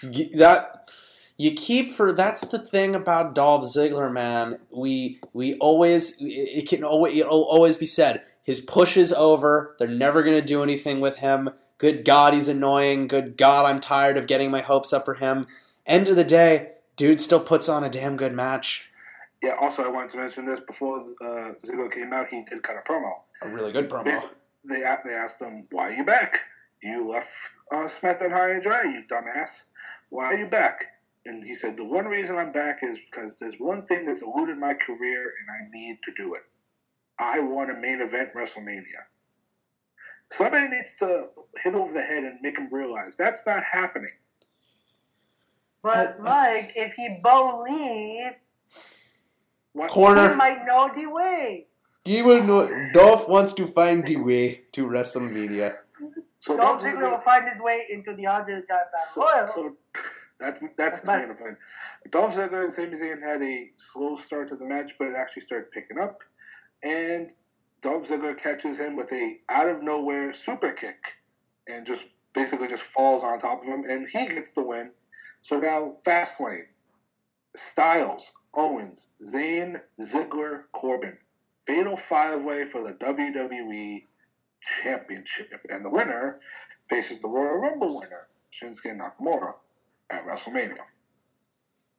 If you don't see the writing on the wall for this, I don't know what to tell you. You are blind, deaf, and stupid. The thing is, if say they give the title to Ziggler, if they do, he's losing it that week on Yeah. Tuesday. Because there's no way they're going to change their plans. Because just do Styles and Nakamura. Stop beating around the bush. It's been a year of build ever since Nakamura got called up to the uh, SmackDown roster. Just do it. At this point, it's just get it out of the way. You won't have people pissing and moaning at you for the next two or three years to get it done. And God forbid one of them gets injured in the next year or so. That'll fuck that all right up. So just get it. So, there's still decent dissension between Sami Zayn and Kevin Owens. So that be a WrestleMania match. Corbin and Ziggler, don't know what they're going to do with them, but you know what? If this match is good, I'll give them praise. Because honestly, I'm kind of happy they're in there because it's not a triple threat. with the Yeah. same three people from the last show. Pretty much. I couldn't do that again, but this makes it a little bit more interesting. So we shall see what happens next. Same SmackDown time, same SmackDown channel. So and that's your WWE rundown. So that's your. We mentioned. I thought SmackDown was a little bit better this week. You guys like Raw, so need no need to retouch that. But let's This, move. SmackDown wasn't bad. I just like Raw more. I gotcha. So let's move on to. That third hour, that's what helped. That Yeah. Third hour. So let's move on to not only the brief indie update, but let's move on to a little bit. This isn't normally the kind of thing we talk about, but it, given what happened this week, I think it's a little bit. It, it's in our territory a little bit. Uh, the Uh, look in my eye. What do you see? I'm jobbing in the UFC. CM Punk's next fight has been announced for June 9th, and if I'm not mistaken, he's pegged to be taking on some guy named. Let me double check here. Some guy named. God damn it, who the hell is he going to be facing? Do you guys know? Uh, his last name's Johnson. Some guy named Johnson. No, UFC, after he beat Punk. So UFC 225. Also, this is in uh, Punk's hometown of Chicago. Oh my god. oh my god. Oh, he's- Mike Johnson. His Mike's name's Mike Jackson. Mike Jackson. okay. Mike Jackson. Oh, Mike Jackson is his name, and not, not not Mike Johnson, the the news editor. no, it's, this is Mike, and not Michael Jackson, the pop star. This is Mike Jackson. So, uh, has CM Punk been training in the time Yes, since has. his loss? Yes, okay. yes, yeah, he's been training. There's been videos, and at- at one of his training sessions, he got uh, got Stone Cold Standard, Oh, Yeah, which is pretty funny because he looked at his trainer and was like, "I am gonna fire you after this." Yeah, so this is like if this if he loses this one, it's it's more or less over for him at this point, but if he can actually manage to win this thing even by like a TKO, like he might have a chance at oh. turning this into his thing. I just looked up his opponent's record. He's 0 2. so Punk has a chance. That's probably why they chose him. Do, don't So you remember they had to they had to go for the first fight. They had to find someone who was just as inexperienced as he was. That's how. That's why they had to go out and get Mickey Gall to face him. And what do you think ended up happening? That fight, Mickey Gall knocked his ass out, and Mickey Gall actually had his stock raised by that fight. Now Mickey Gall is like on fight night all the time. which is good for him. Good, good for Mickey That's Gall. also breaking news with Punk on that. Floyd Mayweather's MMA team. Yeah, he has one of those now. Mhm. Oh God. Even though he's a boxer.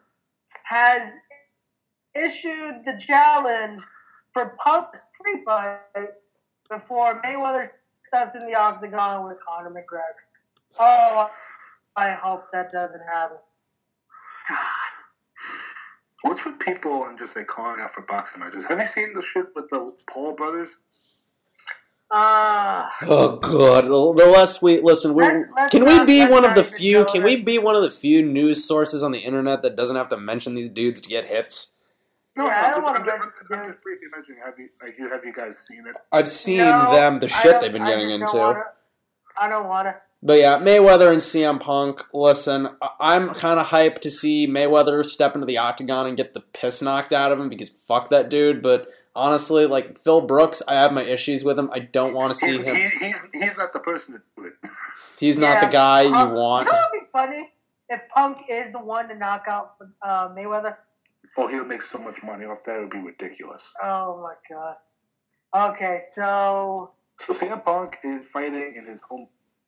Any early predictions? I say first round, he wins with uh, 302 left on the clock. Yeah, prob- that's honestly, you're probably not wrong, honestly. I could see Punk winning, probably maybe submission. Because from what I saw from the first fight, he's better on the ground, so I could see him doing submissions. But Hey, yo, ooh. Eh, oh, God. hey, I'm not saying you. You said that he's good on the ground. That's something. You know, that's I'm gonna get off you. the mic for a bit because Like everybody, you're Mike. You're not wrong. Everybody in like WWE and UFC wants to fight each other. Like, don't you remember a few weeks ago? Like, was Becky Lynch was calling out Cris Cyborg. thing is, I feel. Yeah, I see your point. I feel like they're trying to start an angle where just it's it. Sometimes it never goes anywhere. Mm-hmm. Uh, people certain deals, but Yeah. but this one, CM Punk. I, I, I, I appreciate the fact that he's willing to put everything on the line at the, at the age of forty. I appreciate that, but is he stupid? Yes, he fucking is. Did you see? Do you see what his face looked Did like? you see the after photos of his last fight? The dude's face looked like hamburger meat. his the memes were ridiculous. Just like Ben said, look in my eyes. What do you see? I'm jobbing in the UF fucking C. Pretty much. Shout out to Mikey Mittens. Hey, I feel bad for him. I know. Nah, Mikey, we love you. You're a mensch. We love you, buddy. Let's go to the indie update. Dude, no, it is time once again for the week. It is time for the. Let me do my best, like weird radio transition here. It's time for the it it it indie update. Here we go. We have a lot of stuff to cover for indie. Wait, wait. I have someone that wants to talk first. Let me go get him. Give me a sec. I'll be right back. Again? He, he wants to talk. He had a good topic this week. Oh no. Hey, You know what? He got he got shot last week, so like let's let's give him all the attention he wants. And also, I wasn't here before when he was here, so I need to talk to him. Oh no. Let me go get him. Pepe, hey, come back here. Stop drinking. Leave my Pepe. clothes alone. Pepe, it's home Mike. I need to talk to you about something. I, got- I got him. I got him. Okay. Okay. Thank you. Okay. okay. Ben Cuban. Oh! Okay, that's happening a lot now. Like whenever you go into whenever Pepe goes into his intro, he immediately cuts out. I was saying, orale. No, we know, but it's just like every time, by the time you end the word, it's like, no, Exactly, it cuts like out. that. It keeps cutting off. It's like those opera singers that sing in the, the glass. You break the microphone. I'm so sorry, Senor Mike. No, don't be, don't be. So We, he was having a few coronas with Senor Marcel. oh, and A good time. I need to listen back to this. So No, no, I met him afterward. We had a few more coronas. I had Oh. like 10 more cervezas. did you have the sex experience? Oh, it was very good. My my my gun wound doesn't hurt anymore. Does I did get hurt? shot. Uh, I'm not going to talk about that. So what, TMI, too much information. So what do you want to talk to us this week, Pepe? Uh, in the update. Okay, so last week I brought up the topic what's going to happen with Rey Mysterio. And I guess I was right. He is going to Japan. That's what he got for winning the Rumble. He's going to take on Jushin Thunder Liger. Now, Pepe, fun, uh, kind of pop quiz. When was the last time Rey Mysterio and Jushin Thunder Liger wrestled each other? 20 years ago in WCW. Correct. Mm. But yes, Pepe is not lying because it was announced this past week that Rey Mysterio will in fact be at Strong Style Evolved in a couple of weeks, or is it months? I forget. It's in a few weeks. Fantastic. So yeah, this basically confirms two things. One, he's he's going to be in New Japan for the first time in a really long time, and two, I guess his thing with I guess his thing with WWE is like a Legends contract where he can just appear whenever he wants. I don't think he signed anything yet. I don't think they made him a deal. And he probably still had this book months in advance, Senor Ben. So, Usually, W- WWE lets them fill out their indie commitment. mm, Yes, Senor Mike? so what does this match mean to you?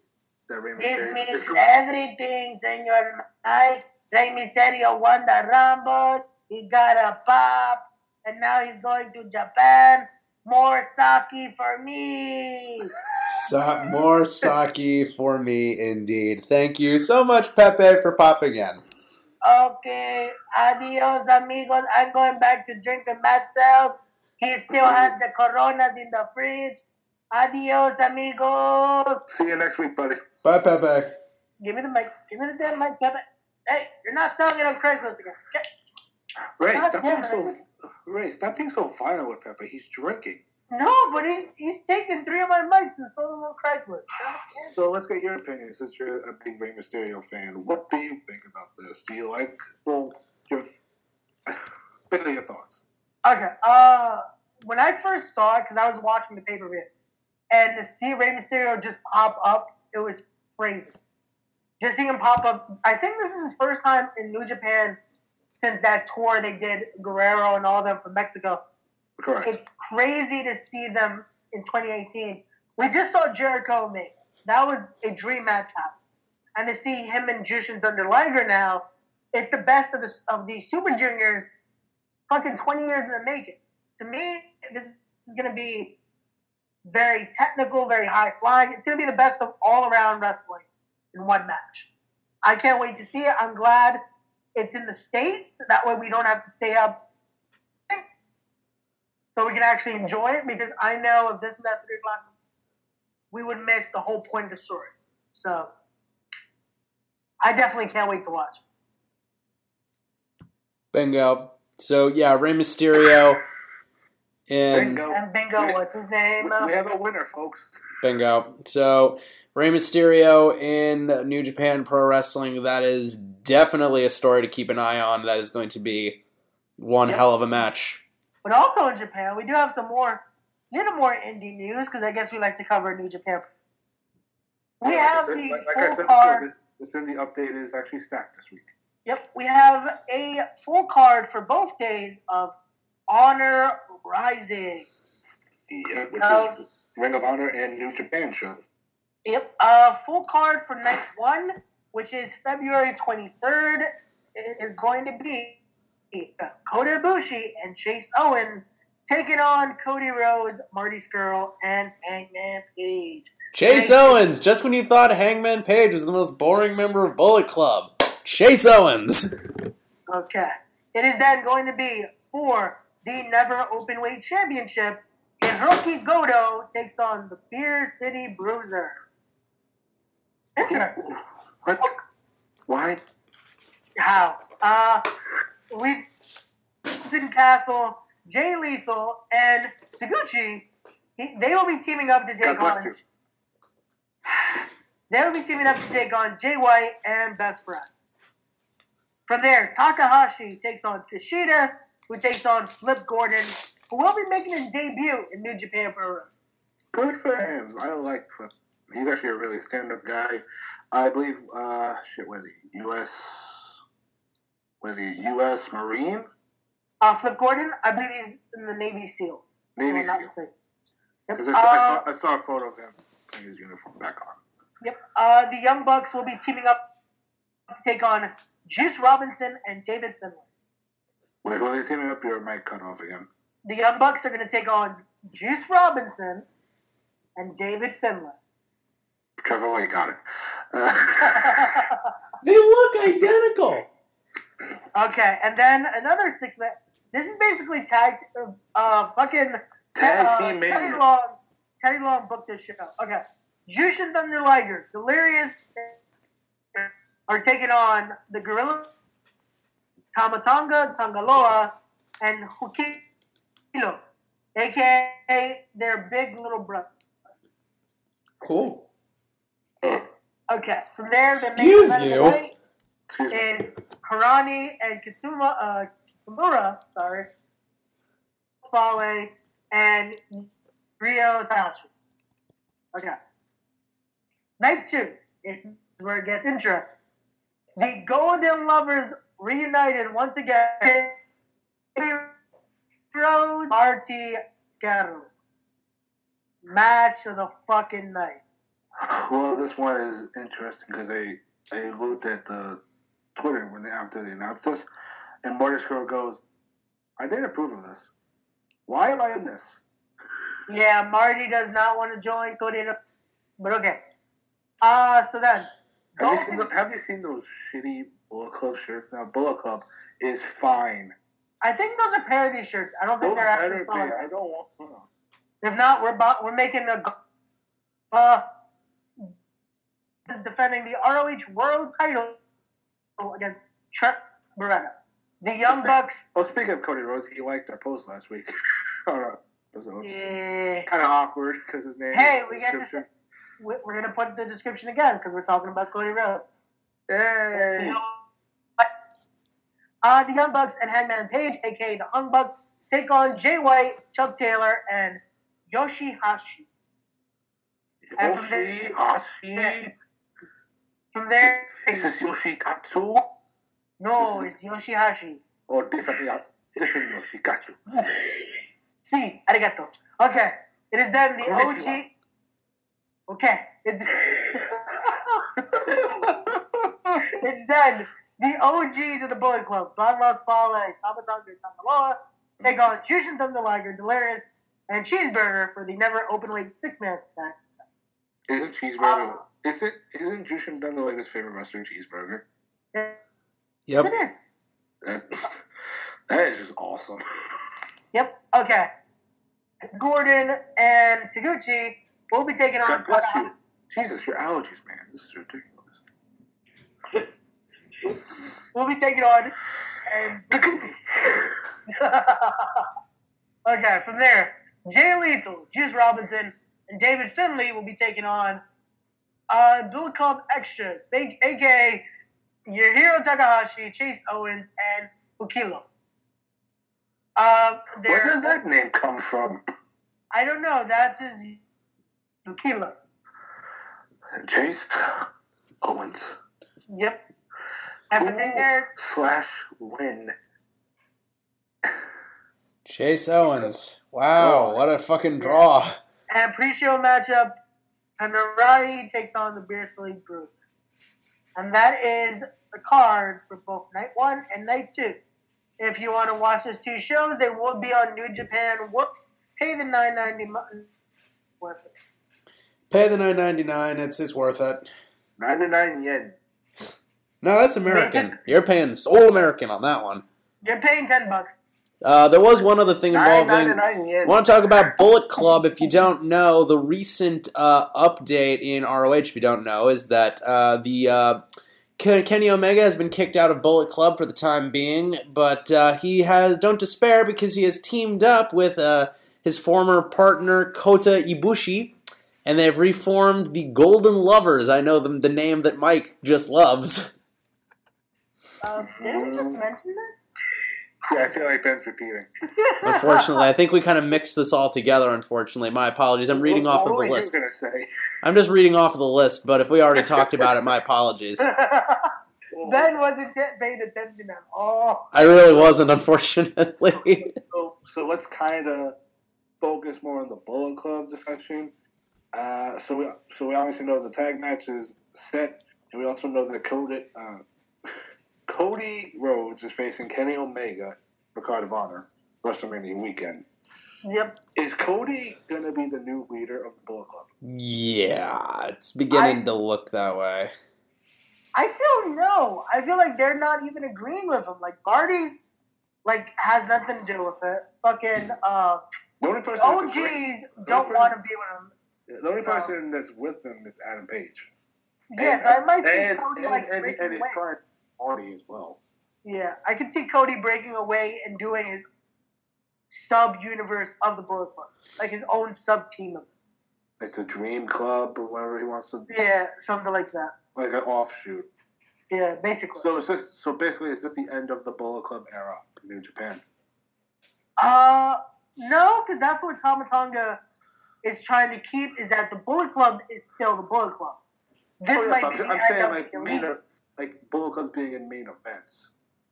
Might be yeah, because if they're all four of them are just breaking up, it's like, yeah, there's no main eventers. Isn't like Tama Tonga one of the few names that's like to go to WWE by next year? The Him girl, and uh, um, Fale.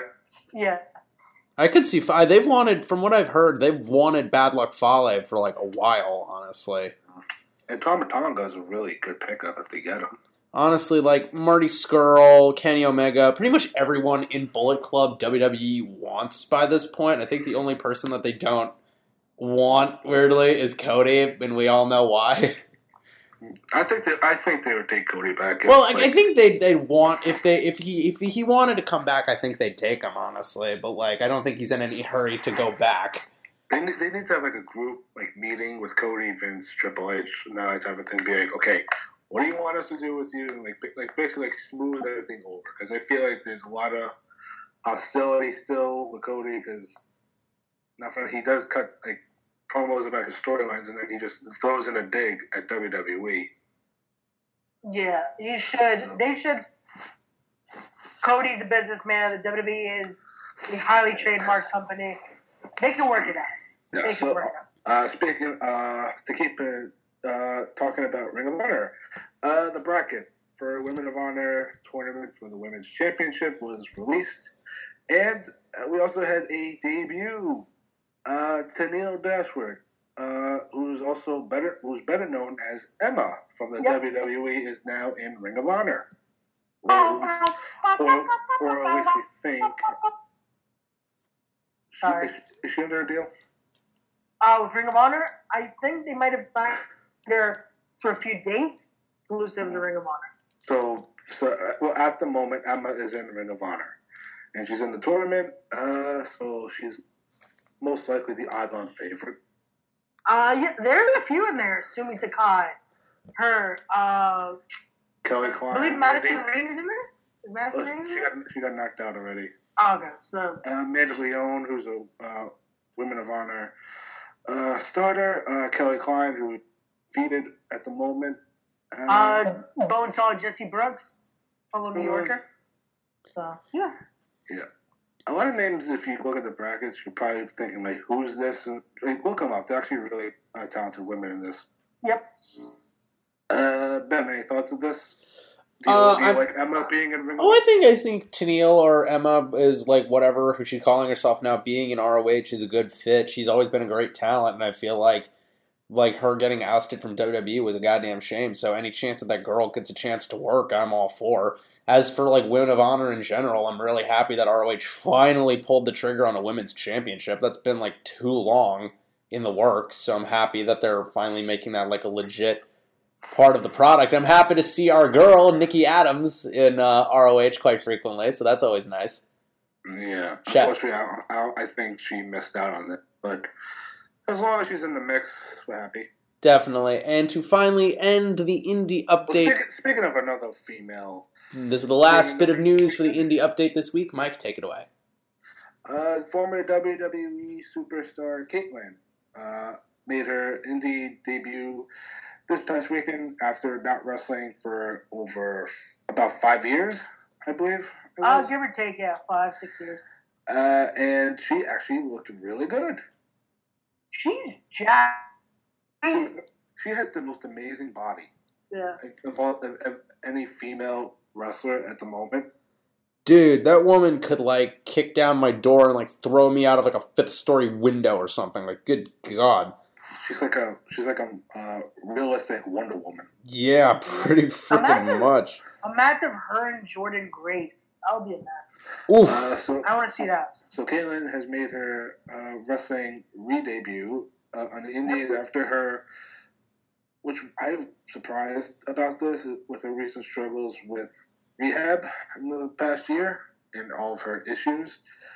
I'm just happy to see her back in the ring, doing what she loves, and if if she keeps doing good stuff like this, we can maybe see her back in the WWE one day because she's still young. And not for nothing, she is basically in phenomenal shape. She keeps up with like her regimen and all her workouts. It- she, she looks like she hasn't lost a step at all. What is her name on the Indies now? She using Uh, uh, Celeste using Celeste? Bonin or okay, Her- I think she's using her real name. Okay. Well, for, for some Indies might be like, well, no, it's Kaitlyn. Yeah, the kayfabe book. Yeah. Yeah. But yeah, the, where where was she in the where was she in the Royal Rumble? Get her ass in there. She'd murder people. Good God. Oh, come on now, we needed room for Vickie. Yeah, Oh, we kind. on. Yeah, we kind of did. Honestly, yeah, I was like, I, I loved that we Vickie. needed that. Uh, we has to be needed the Vickie. We needed the Vickie Guerrero cameo. But on that sobering note, uh, it is time to bring it to a close for the day. Is there anything else you guys want to mention before we bring it to a close for the week? I want to mention something. All right, go ahead. Hey, Mike, I'm still hardcore champion. Will you still be my Valentine, little bitch? And I am going to get in the middle of these two and bring this to a close before we hear before you find folks here a murder No, no, on no, the. no, no. Will you be my Valentine then? I'm you I'm, talking to me or talking about? Both of you. uh, I'm spoken for, but I don't know about Ray. Uh, Get over here. Get over here. I plead the fifth. Good answer. All right. Speaking of pleading the fifth, uh, okay, don't. That's a terrible segue, but still, regardless, you don't forget to follow the General Admission Wrestling Podcast and all that good social media. Don't forget to follow us on the Twitter machine at the General Admission Wrestling Podcast at the GAWP Show, and don't forget to follow us at Facebook, the General Admission Wrestling Podcast. Don't forget, we also have a YouTube channel where we post infrequent, quick news updates and reaction videos. You can follow us there at the General Admission Wrestling Podcast.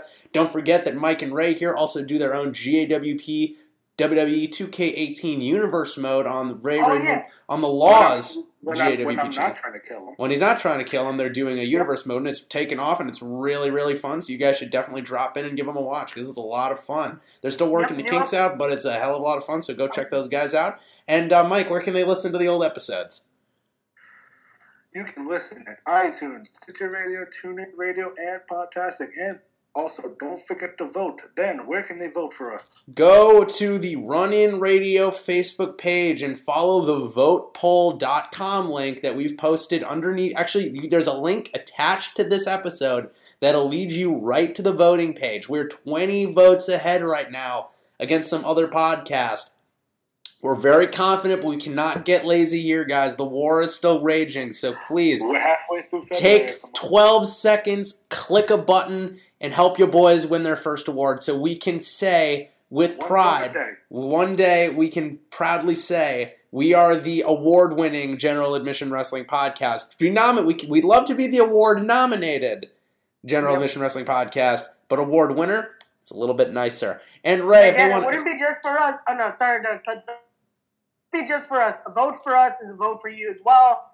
Because without you guys, there is no GAWP. there is no again, indeed. I think Ben wanted me to tell you guys if you truly want to support us, also buy one of our lovely shirts. TeePublic.com slash the GAWP shirt and get a lovely Ray Ramundo t-shirt, Avenging Ben, Whole Milk Mike. Still don't get why he has two shirts. Okay. Matt the Daddy Coffler t-shirt. Coming soon. Tyler, Satanic, whatever. He'll get his shirt Sabroken, Sabroken Tyler, or whatever he's calling himself this week. God. And guys, that is just about all the time we have this week. Between thanks again, big thanks to Matt, to the rock and roll model Matt Sells for being on this week. Thank you guys so much for tuning in. Once again, like Ray said, without you there is no show. We hope we managed to cover everything this weekend. Like we said at the, uh, like I said in the cold open before the show, a lot of rough stuff going on in the world today, unfortunately, and whoever is suffering out there, fucking sucks. And our thoughts are Yeah, with we definitely are thoughts and prayers to those that are affected in South Florida. That shooting is definitely it's sad to see in this day and age, but hey, world's a crazy place, sadly. The world's a crazy place. So Appreciate the people you got. Appreciate the small moments and laughter. It's Valentine's Day, and appreciate being with the people you love. Not just the, not just your girlfriend, your boyfriend, or whatever. Enjoy being with your mom, your dad, your brother, your sister, and the. I love being with these two jamooks every single week. I love talking about professional wrestling. I don't think we can end it on a better note than that. So, guys, once again, I am avenging Ben. Who are you calling with the book? I'm a Mike. I'm the Law Ramundo. And don't forget to keep watching the weird and wild world of professional wrestling. We will be back next week. And guys, don't forget, Mike, tell him. Who are you calling a jamook? Join the madness. Have a good one. Oh, Bang.